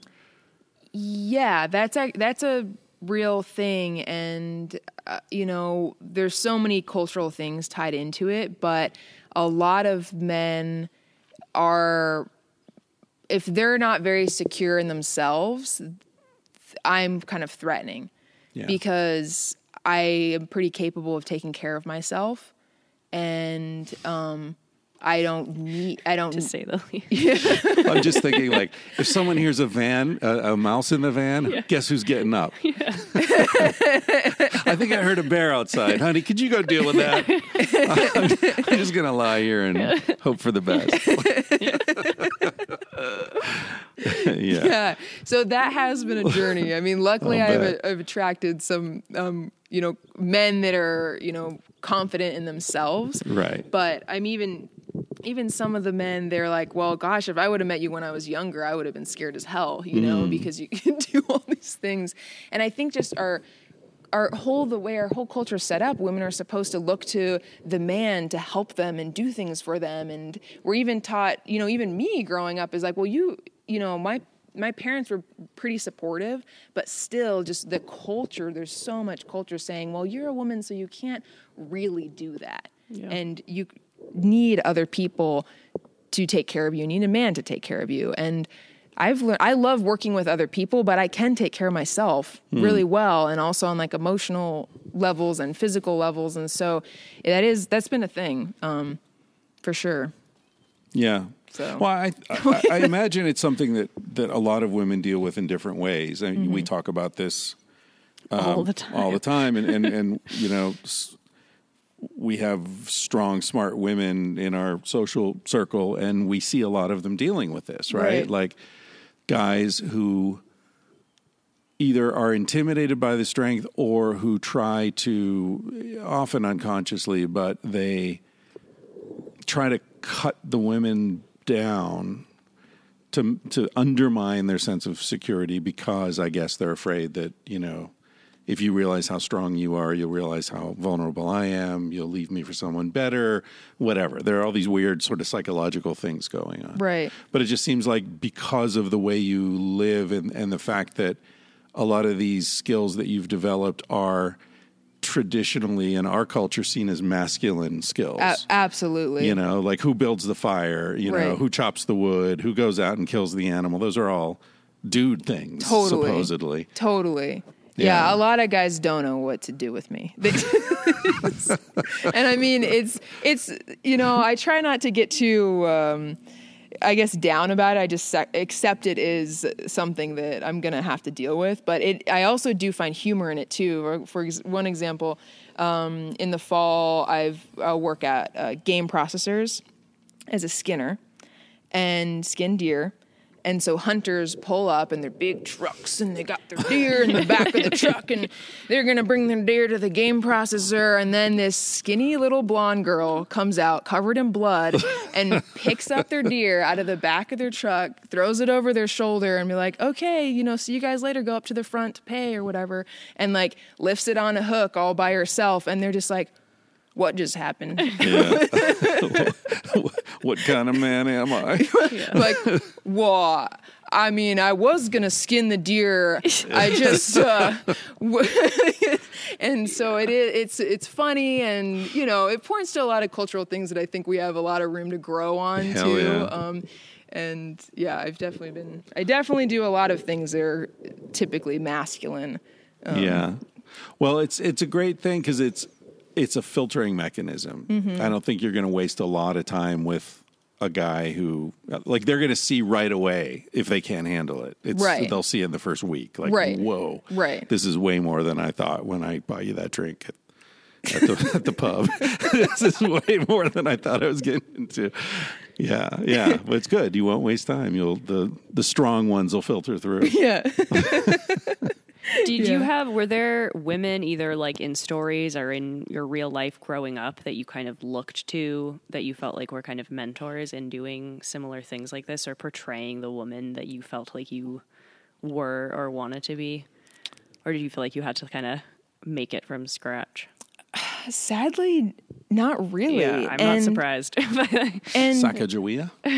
Right. And yeah. no doubt there are so many strong women, but you kind of have to really search for them, as far as if you're going to read about them or in history or even in movies or shows. You have to seek them out. And I was actually having a conversation with, I have a younger sister. We're um, fifteen years apart. So she's just turning eighteen. And she's really looking for these like strong female role models. And we were actually trying to um, think of historical figures and movies about strong female leads. And we had the hardest time, actually. And I was trying to inspire her, because she was like, there's no strong females. And I was like, oh, yeah, there are. I mean, for example, um, uh, I was like, oh. It's like Joan of Arc, that movie, you know, or whatever. And it, it was so hard to find those examples. And so tr- like true real women examples, um, they're out there, but their their histories are covered up. I mean, even that sweet book like um, Genghis Khan and the Making of the Mo- Modern World. And they have that whole book on the Mongol queens, and it's the secret history. And it, he, the author was talking about all the pages ripped out about the queens, where they were trying to cover up the history of these queens, these women rulers. There's like very powerful women in the history of the Mongol world, but there was somebody that wanted to cover that up and didn't want it to be known that these women were strong and doing all this awesome stuff. And interestingly, too, in the show, there were two women, and both of you ended up in the final three. Top three. That's yeah. fascinating. Yeah. Um, I don't think that's happened in the show before, and... And I think it's amazing because even if there were five, even if the odds were five men and five women every season, it'd be interesting to see what happened. But it's just usually either there's been no women or two. Hey, sorry for yelling in the mic. Goat, goat troubles here. um, it's just jealous wants to be in this. She way. does. She's she's like, hey, I, I want to be in the center of attention. yeah, yeah, she is. Her name is Alakai, which in fact is one of the names of a Mongol queen. Ah. Mm-hmm. so, so she, she picked her moment. Yeah, yeah she picked her moment well. Oh, yeah.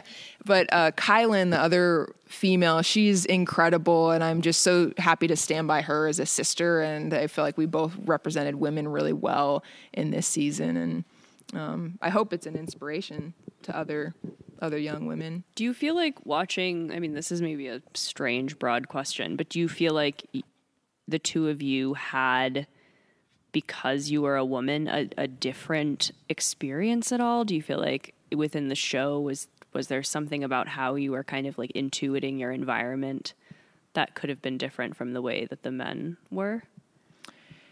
It could have been. Um, a lot of the men on this season were pretty amazing and like sensitive and tuned in mm. guys, which is really cool. And so a lot of them had, it wasn't, for them, it wasn't just about like, I'm out here to survive. To conquer, yeah. Yeah, which sometimes is the mentality. And there were, there was some of that too, but there were also men on this season that were there to connect, connect to the land yeah. and listen and really be present, and which is amazing. And Um, I don't know. It's hard to gauge and say, who, you know, who was able to have a deeper intuition about that kind of stuff. But I do think that women do have some innate sort of natural abilities to connect to the more than human world. Mm-hmm. Greater than men. I don't want to say that. I think you just did. which, which is fine. I mean, women's sense of smell, for example, is no. I think ten times more acute than men's, right? Just on average, right? Um, so there's certainly differences.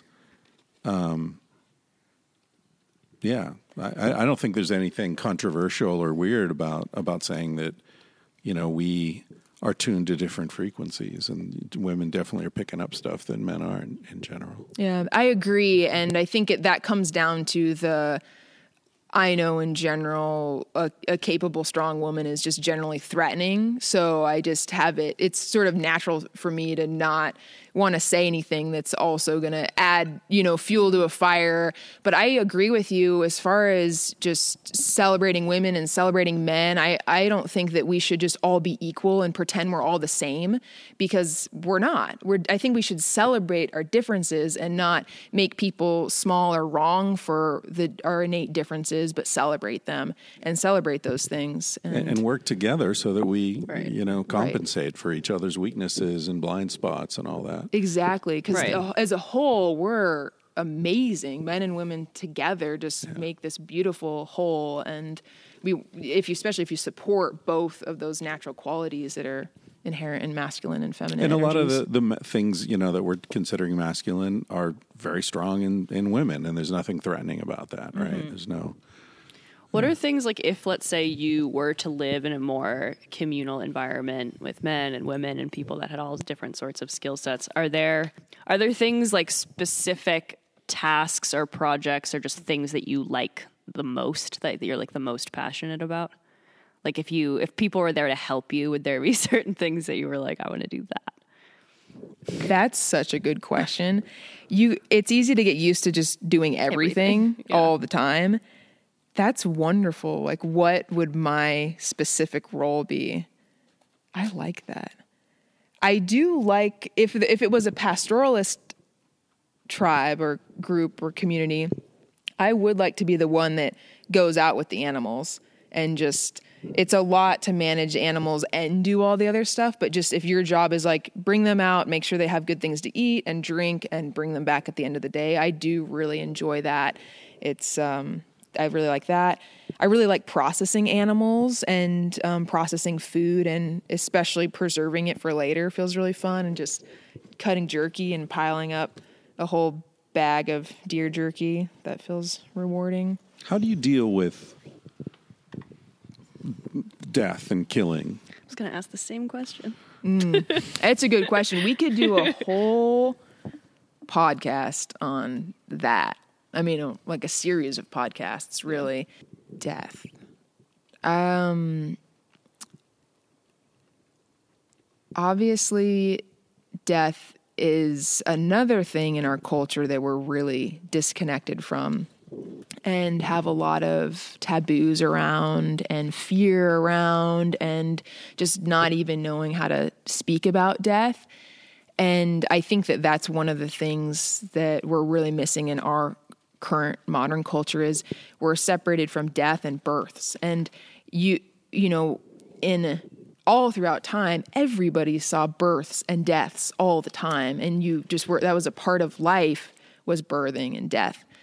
And now a lot of people, you could just go into, you know, whatever group of people who's seen a death, who's seen a birth. And a lot of people haven't seen either, even into late adulthood. It's wild. Yeah, or they've seen it every fucking day in the oh, E R yeah. or yep. firemen or ambulance yeah, yeah. people. It's like, but super yep. like sterilized. It's not ritualistic or meaningful yeah. or communal. No, I just or, mean yeah. instead of it being sort of spread out, it's like it's like uh, our shit. Instead of right. sort of spreading it out and processing it so that it right. helps things grow, yeah. we concentrate it and, you know, dump it in one place yeah. and poison it. I feel like it's like so. disassociative.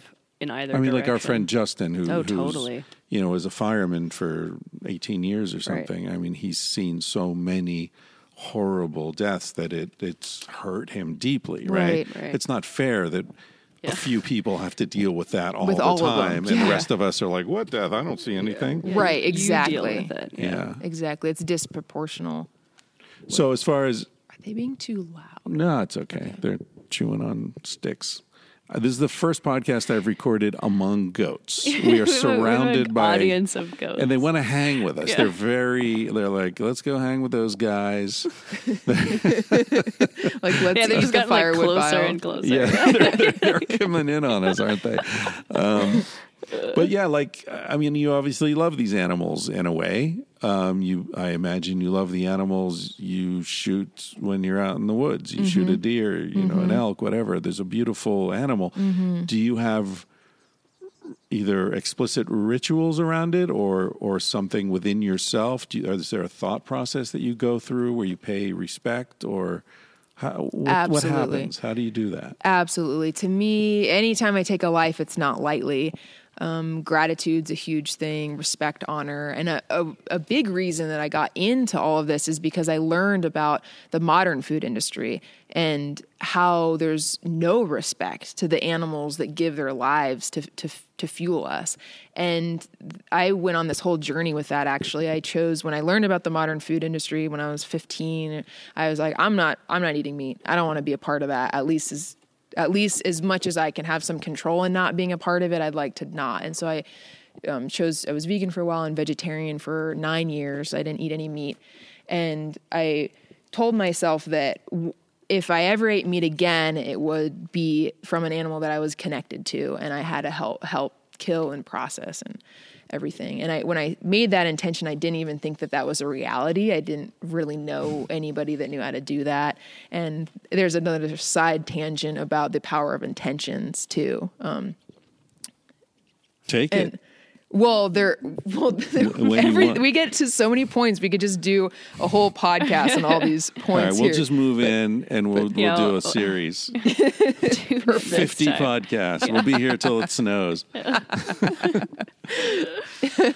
um, Anyway, and so one, I I want the animals I eat to be treated with honor and respect. And so that's a main reason that I do what I do. And even when I'm in the butcher shop, I'm like, all these animals, I don't know if they were treated with respect when their lives were taken, but I'm going to use the parts of them that are thrown away and use their hides and turn their hides into clothing. And so that I'm going to honor these animals in that way. Mm. And so a lot of what I do is about showing respect and honor for the life that's given.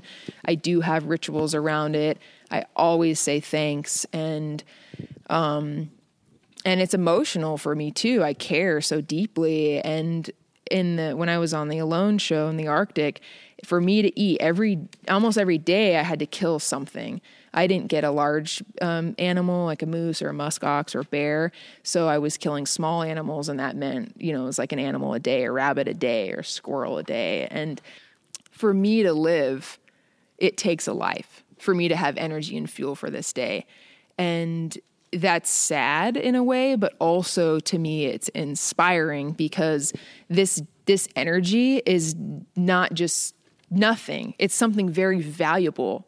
An animal had to give its whole life just so I could have energy for one day. Mm-hmm. That's huge. And feeling the impact of that, I think, is at the essence of what it means to be alive. Mm, that's beautiful. I hadn't thought about it that way. Mm-hmm.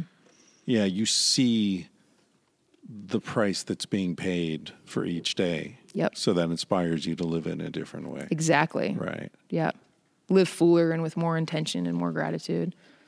And in a way that's yeah. not just about me, it's about a community, it's about an ecosystem. Do you, how would you like to die? Oh, that's a great question. I don't know how I would like to die, but I know that I would like my body to be food for other creatures. And when I first started um, killing animals, it I it was so heartbreaking for me. Um, because I would have a relationship with them. It was just so hard. Um, and sometimes I would just be crying. I'm like, why am I a human? Why can't I be grass? I just want to be grass. Like, it's so much easier than being like the life taker. I was like, I want to be a life giver. Mm-hmm. And I just remember that, you know, I'm like, one day my body will be food for something else. And it, it better be, if anybody... The goat is peeing right. You're peeing. I don't even know because this is why you don't want goats in your living room, yeah. ladies and gentlemen. Girl, go on. That's great. right, right in the middle of this really deep point you're making, and the goat's just like, "I'm going to take a piss right here."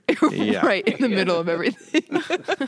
That's the major difference between goats and dogs. Is you there's no really training you can do around where they, they just poop and pee all the time. Mm. So right. It's hard to train them to do it in specific places. You can't have like a litter box or something. No. Yeah. So you you were talking about being a life giver, and at, at some point your body will uh, mm-hmm. will feed. Yeah. Yeah. I just, if anyone puts me in a box, I will not be happy. I really want my body to just be food for for someone else. What's your relationship with for another animal yeah. or plants? Not I'm not saying I'm not saying I want people to eat me, just yeah. to clarify. Yeah. I wouldn't be mad if somebody did eat me, but a little garlic and onions. Oh, I don't know. That would be weird if like that was your death wish. Like I just I want to be cannibalized. Well, that, there was a whole thing. There, there, I bet there is someone. Dude, there was a thing in Germany just a few years ago where a guy on Craigslist said he wanted to be eaten, and is there anyone who, you know, can will do wow. this? And some other guy was like, yeah, I'll do it, and ended up, I don't know who killed, if he killed himself or the other guy killed, I don't remember, but there was this trial because the guy had pieces of him uh. in the freezer and was eating him, and then his defense was like, no, that's what he wanted, you know, right. and here's this whole record of uh, texting and ads and stuff. Only in Germany, of course, you know. Right. But yeah. Right. When when is consent enough, I guess? That's a complicated question. It's a whole other series of podcasts. Yeah, exactly. Uh, you were going to ask something? Um, yeah, I was just going to ask what your relationship with, I mean, obviously we're talking about like death and the sadness of all of this, but grief in general. I feel like not just with animals, but in what's happening with the planet. Um, I feel like we all, if we're at all open, are experiencing a lot of that right now. But I think especially people who live closer to the land, who I think inevitably have more gratitude and understanding for it. I'm just curious, like, how do you keep yourself this open and this intuitive and this connected while, you know, it's it's fascinating because we're sitting up here on this hill with tents and an outdoor kitchen and these goats, and you like look down and it's like clearly like agriculture and civilization, and it's so it's there, you know, there's no way to escape it. Um, and I'm curious, like, how do you keep yourself from just sort of drowning in pits of despair, um, and feeling like, like, you know, you, you alone can't, can't save us all. Right. That's a very important question, because I think a lot of us do really struggle with all those feelings. And I know that I have, and sometimes still do, is just, just to, yeah, drown in the grief of how many horrible things are happening in the world every day and feeling that they're feeling powerless in it. And for me, my, the way I keep my power around that and not just wallow in the grief is A, accept the grief is accept the grief and use it as fuel f- to transform that grief into something else, like something else that's life-giving, just like a death. Your death, you know, a life is a life is given a, um, and then it's transformed into energy for somebody else, for a person that eats the rabbit or for the, you know, the deer that eats the grass. It, that energy is transformed. And when a, I always use that for like a human death too. It's so hard for us to lose our loved ones, but that energy, like let it transform that grief, that sorrow, feel it, and then let it transform into life-giving energy, just like the death of something that's going to be an animal or plant that's going to be food. And for me, that that's what the grief and that, that other side, like not in ignoring the grief or like the darkness or the shadow or the nighttime, like embracing all of that and letting it be fuel for the, the day and the light and all that other stuff. And, um, uh, for me, what I do to keep my power is to hold gratitude and just be thankful for like, what do I have to be grateful for? Like, yes, there's all these horrible things, but what's good going on for me right now, and how, and that gratitude transforms how I feel every day. And hopefully it allows me to do something that is good and make a little small difference and a little change and a little progress towards something that's a little bit better than what everyone, our society is doing right now. Do you feel like the skills that you're learning, and you teach these skills as well, right? Survival yeah. skills. Yeah, yeah. All. Yeah, that's been my main way of sort of like making it in the world, or like finan- like supporting myself financially, has been teaching these skills. Do you have a website or something that I just mention? Got one. I didn't, uh, but now because of Alone, I'm like, well, I guess I'm out there. I might as well, you know, monetize, make a, Branding. make a website. Yeah. So what's the website? Uh, it's Caprakhan. Dot com, so Caprakhan with a C? Yeah, like so C A R P A, like Capra, like a goat, and then oh, Khan. Oh, Capra, like, oh, right, yeah. Caprakhan. Yeah, okay. Capra. Oh, with like, a P like, or a B? A P. Oh. You have to like redo that. Caprakhan. Uh-huh, C- Caprakhan. C A P R A C O N.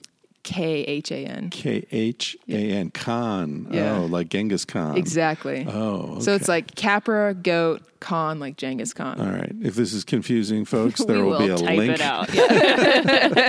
There will be a link in the description. I'm not a businesswoman. A businesswoman would have probably chosen something that's easy to yeah, s- to, easy to, to spell when you say, but Caprakhan, to me, it means goat queen. Uh-huh. And um, go- the goat is such an amazing example to me. They're a bridge to, I feel like, our past. And there, people are like, oh, there was like pastoralists and then agriculture.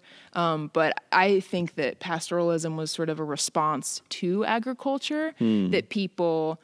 Well, that, that's a whole nother conversation. But anyway, the reason Caprakhan, goat queen, the goats, um, you know, there's in a goat herd, the, it just like elephants, the matriarch is the one who's in charge and keeps the herd safe and makes mm. the decisions. And so holding that kind of like strong leadership, but also goats have this amazing ability to survive on really, um, I'm like, is abused land, but I don't want to say abused.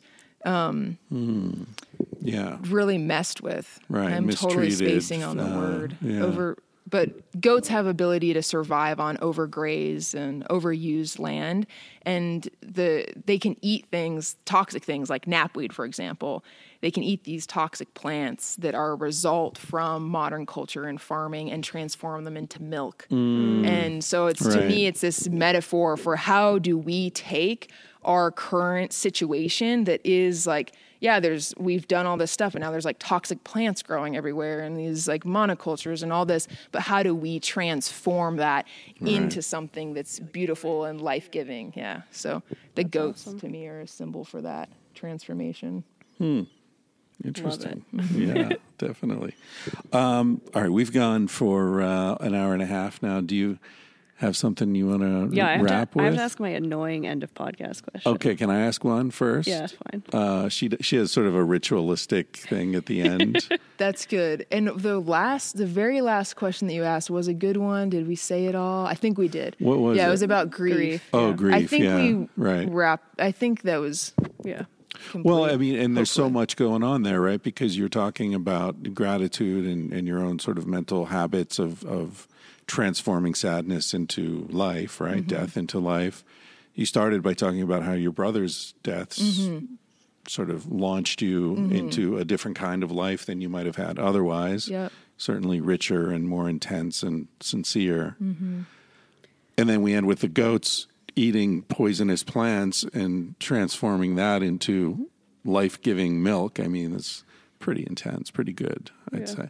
But what I wanted to ask you is in your in your journeys, when you're out, I mean, you're out for months, right, in the Southwest, did mm-hmm. you say? Mm-hmm.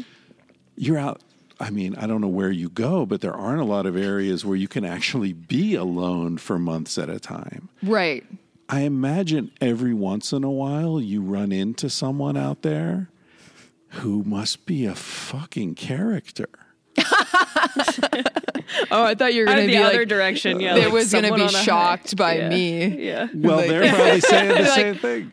That's my point. What? Why? Because there are these filtering things. Like I used to travel a lot, like backpacking, and and I'd always I love that largely because the people I met were the kind of people who did something like that, right? Like mm-hmm. they're not the people who are sitting at home in mom's garage, you know, like just hanging out. They're people who are like, fuck it, I'm going to Nepal and I'm going to walk for five weeks and I'm going to, you know.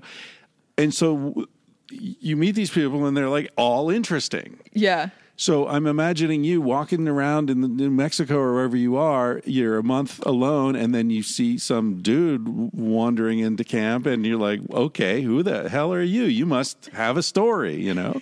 Otherwise, you wouldn't be here. Totally. So have you have you met, I mean, do you want to, is there someone in particular who jumps out or some encounter that you had when you were? I've definitely ran into some characters. I'm just trying to think of a good, a good, a good one, a good story. I've definitely freaked people out. Oh, I've that. been the the freak in the woods right. a lot. I'm like, oh, it's so just normal camping over here. Are you on like Forest Service land, or are you on? Yeah, and um, all I'll, I've tried. I've tried staying on all, you know, B L M, National Forest, you know, all kinds of stuff. I've spent time on um, private land too, uh, with permission, also, um, all kinds of different things. I think that's such a good question. Well, no pressure. If something pops into your head. It's yeah, it must be funny, though, in the opposite direction that people are like, I'm so outdoorsy, I'm going on my, like, three-day backpacking trip, and I've got all my gear, and then they run into her, and she, like, lives yeah. there. I, I, had, I had a guy in the podcast, the guy who, who cut off his own arm. Do you remember that story? Um, like, oh, thirty, yeah, I w- yeah, yeah, that, um, yeah. Yeah, there was a movie about him. Yeah. I think I, yeah, I do remember yeah, that. Yeah, I had him on the podcast. Really interesting guy. Cool. But like a totally different thing. I mean, so he's out by himself running, doing a day thing, and disaster strikes. You were out for months at a time, and I kept, so it, toge- I kept you, it together mostly. Yeah. yeah. But I mean, sometimes things happen that you just, nobody could have foreseen. Right, it. right. I mean, have you been, like, have you ever had like a rattlesnake bite or any kind of like serious life or death kind of situation? Um, yeah, that's a, that's also a good question. And one thing just about your, um, the guy that got his arm smushed, when you're going out for, when you know you're going out for a long time and you're by yourself, there is a diff. I'm not saying that he wasn't in that mentality, but you're like, if I get hurt, I am in a very bad situation. So I know with on Alone and whenever I'm out by myself, I'm very calculate. Like I calculate my risks and I try to limit my risks too, because I know what can happen. I don't want that to happen. So I try to be careful. Um, and I have had, luckily, I've never had a very bad injury with myself. I have had goats. I've had goat injuries, like goat broken. I've had a goat break a foot falling off a cliff before. Um, I've had like udders ripped open from barbed wire and like lots of goat injuries, which are hard and sad to deal with, but everyone always made it through. And then I worked in wilderness therapy for many years and the teenagers were always getting hurt. So I, I did a lot. I was um, like a first responder on lots of, lots of all kinds of things. It's another whole podcast on the wilderness therapy issues, but I had to call helicopters for people. Um, yeah, craziness. And I've driven lots of people to the hospital from the backcountry. Yeah. All night down a bumpy road. Oh, yeah. Oh, that's a tough drive. Yeah. Yeah. All right. Time for your ritualistic end of podcast questions. Uh, yeah. So I ask everyone who's on the podcast if they could recommend a book to the audience. Yes. That was really meaningful to them. What would it be? Can it only be one? No, you can pick multiple. Okay. First, highly recommended. I wouldn't say it if it wasn't highly recommended. That goes without saying. Nature and the Human Soul by Bill Plotkin. I feel like it's a must read. And also Braiding Sweetgrass by uh, Wall Kimmerer. Yeah. So the funny thing about this, so I've been asking, I've had the podcast for two years and I've been asking my podcast guests to recommend books. And then eventually I have a this Patreon page where people like donate to support the podcast. And in exchange, I give them extra stuff bonus. Um, and I decided to do a book club, and I decided that I was going to do it four times a year. And each time I would pick a collection of books that podcast guests had recommended within a certain theme. Um, and I just launched the first one, and the, the theme was, you know, like our nature and our connection, connection to it, the planet and how we're a part of it. And Braiding Sweetgrass won. So there's a bunch of us who listen to the podcast now who are reading that book. And it's like, it's such a good, first of all, it's such a good book to read with other people. Mm-hmm. Like that in and of itself mm-hmm. has been so synchronistic and magical. But yeah, that book is like nourishing my soul in such a profound way. It's so crucial. It's yeah. such a good m- message too, because we have so many things about our culture that are just backwards. Like, oh, humans are bad and just don't right. touch anything in nature because you will break it and ruin it. Mm-hmm. Right. Like, we need to go away in yeah. order for this to be fixed. Right. Be like, right. yeah, industrialized civilization, sure, right. go away. yeah. But humans are very, we're crucial species in an environment, hmm. and we're necessary in a healthy ecosystem. We're like a keystone species in a, if we're healthy individuals in a healthy ecosystem. And I love her book because it's saying the opposite of what we've been told our whole lives, which is we're just bad for the environment. But she's like, no, there's all these plants that you have to, that need a relationship with people to thrive. Right. And we need to remember what our role is here. And that we are, I mean, that's the great, one of the, one of the many great things about that book too. It's like, she uses metaphors constantly, but it's almost not even a metaphor, because the fact is that like humans do exist and process and live in the exact same way that plants and animals do. So it's like, it's like almost like the original metaphor to some extent. It's like everything is so holistic and works together if we allow it to. It's just such a beautiful message. Absolutely. Yeah. Cool. I'm so glad you're getting that book out there. I just feel there's a few books that just like you, it will just help all of us be, yeah. figure out where we need to go. Yeah. Mm-hmm. Yeah. Tending the Wild. Also another good one. Sweet. Yeah. Thanks. Can I add one? Uh, I'm sort of a guest, aren't I? You were. I was I was going to recommend it to you. Uh, Shaman by Kim Stanley Robinson. Ooh. It's a, one of the best fictional descriptions of hunter-gatherer life I've ever read. Cool. Prehistoric. I know. Would love to read it. And it's about a vision quest. It's, you know, a young guy goes out and uh, is alone for a few months. And uh, but there are a lot of strong women in the story, too. It's not male-centric. It's great. All right. I think we're done. I think so. Thank right. you so much. Which is weird because yes. the goats are totally relaxed now. Yeah. We've been struggling with the goats for an hour and a half, and now they're all just sitting in a circle around us, totally chill. Yeah. Chewing. They're like children. Yeah. Yeah. yeah. They want attention. Gathered around. They got yeah. their attention. Yeah. Now they can relax.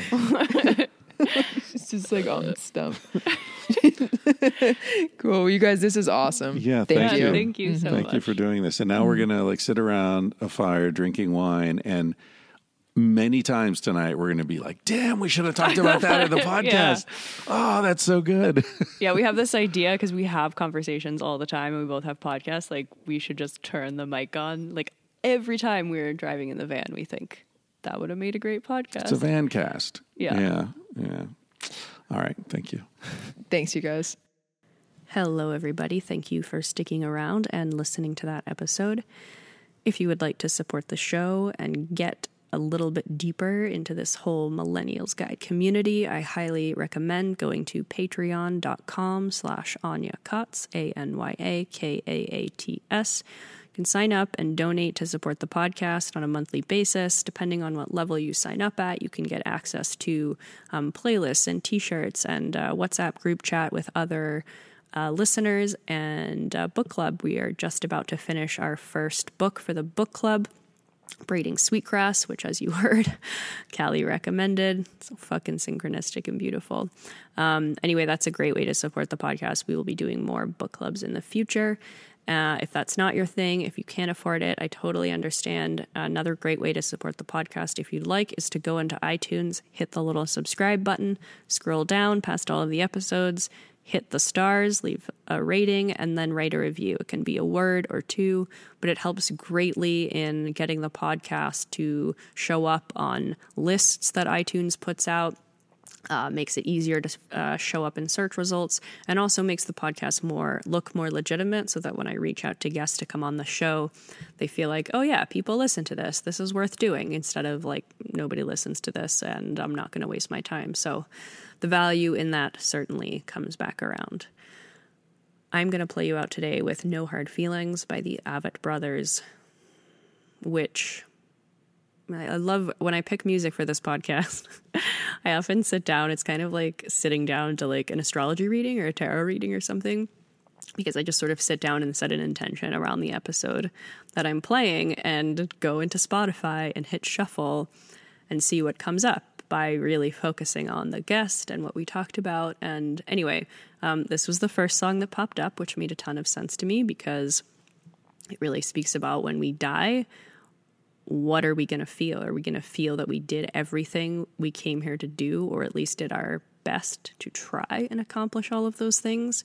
Did we live in a way that felt real to us and that we're going to feel nourished by and grateful for? Or did we hold on to a ton of hard feelings and resentment and anger that we never explored, and we're going to die feeling like we wish we had more time? I hope not. I hope it's all the former for all of us. Thank you so fucking much for being here and listening to this podcast. You guys give me life and motivation and just straight up happiness to keep going. So thank you. Enjoy this song. I will talk to you next week.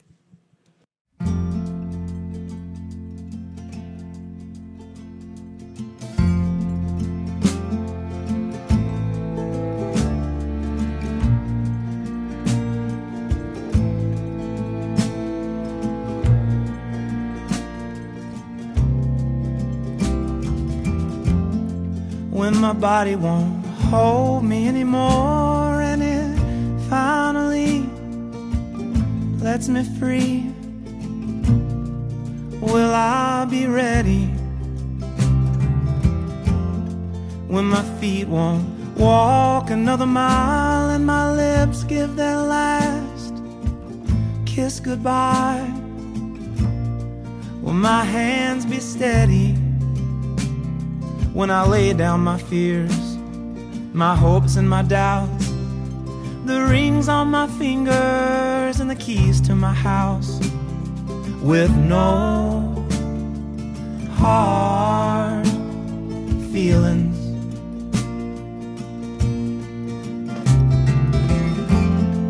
When the sun hangs low in the west and the light in my chest won't be kept, held at bay any longer.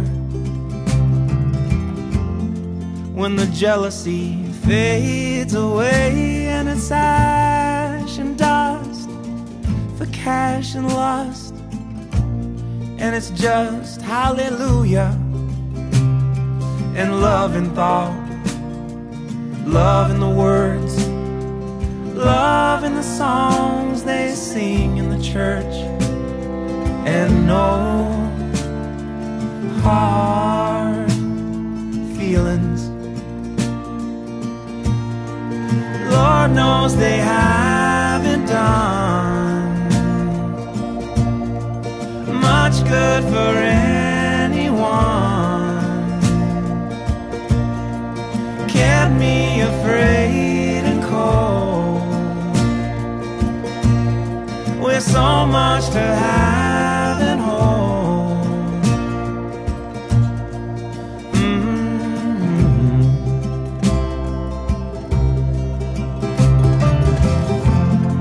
When my body won't hold me anymore, and it finally lets me free,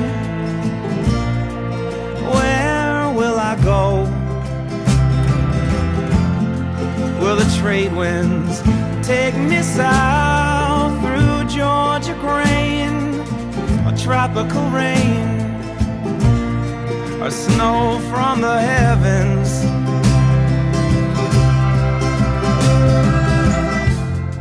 Will I join with the ocean blue, or run into a savior true? And shake hands laughing and walk through the night straight to the light, holding the love I've known in my life, and no hard feelings. Lord knows they haven't done good for anyone. Kept me afraid and cold, with so much to have and hold.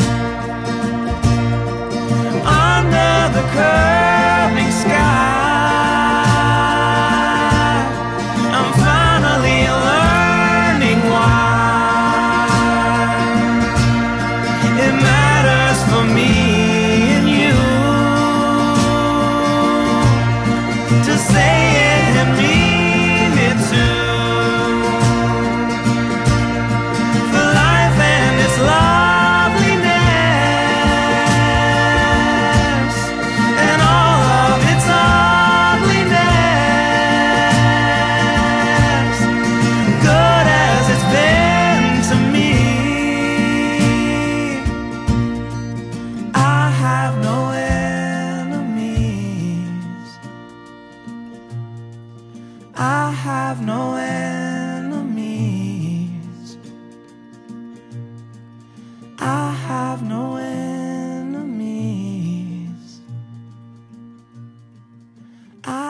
No end.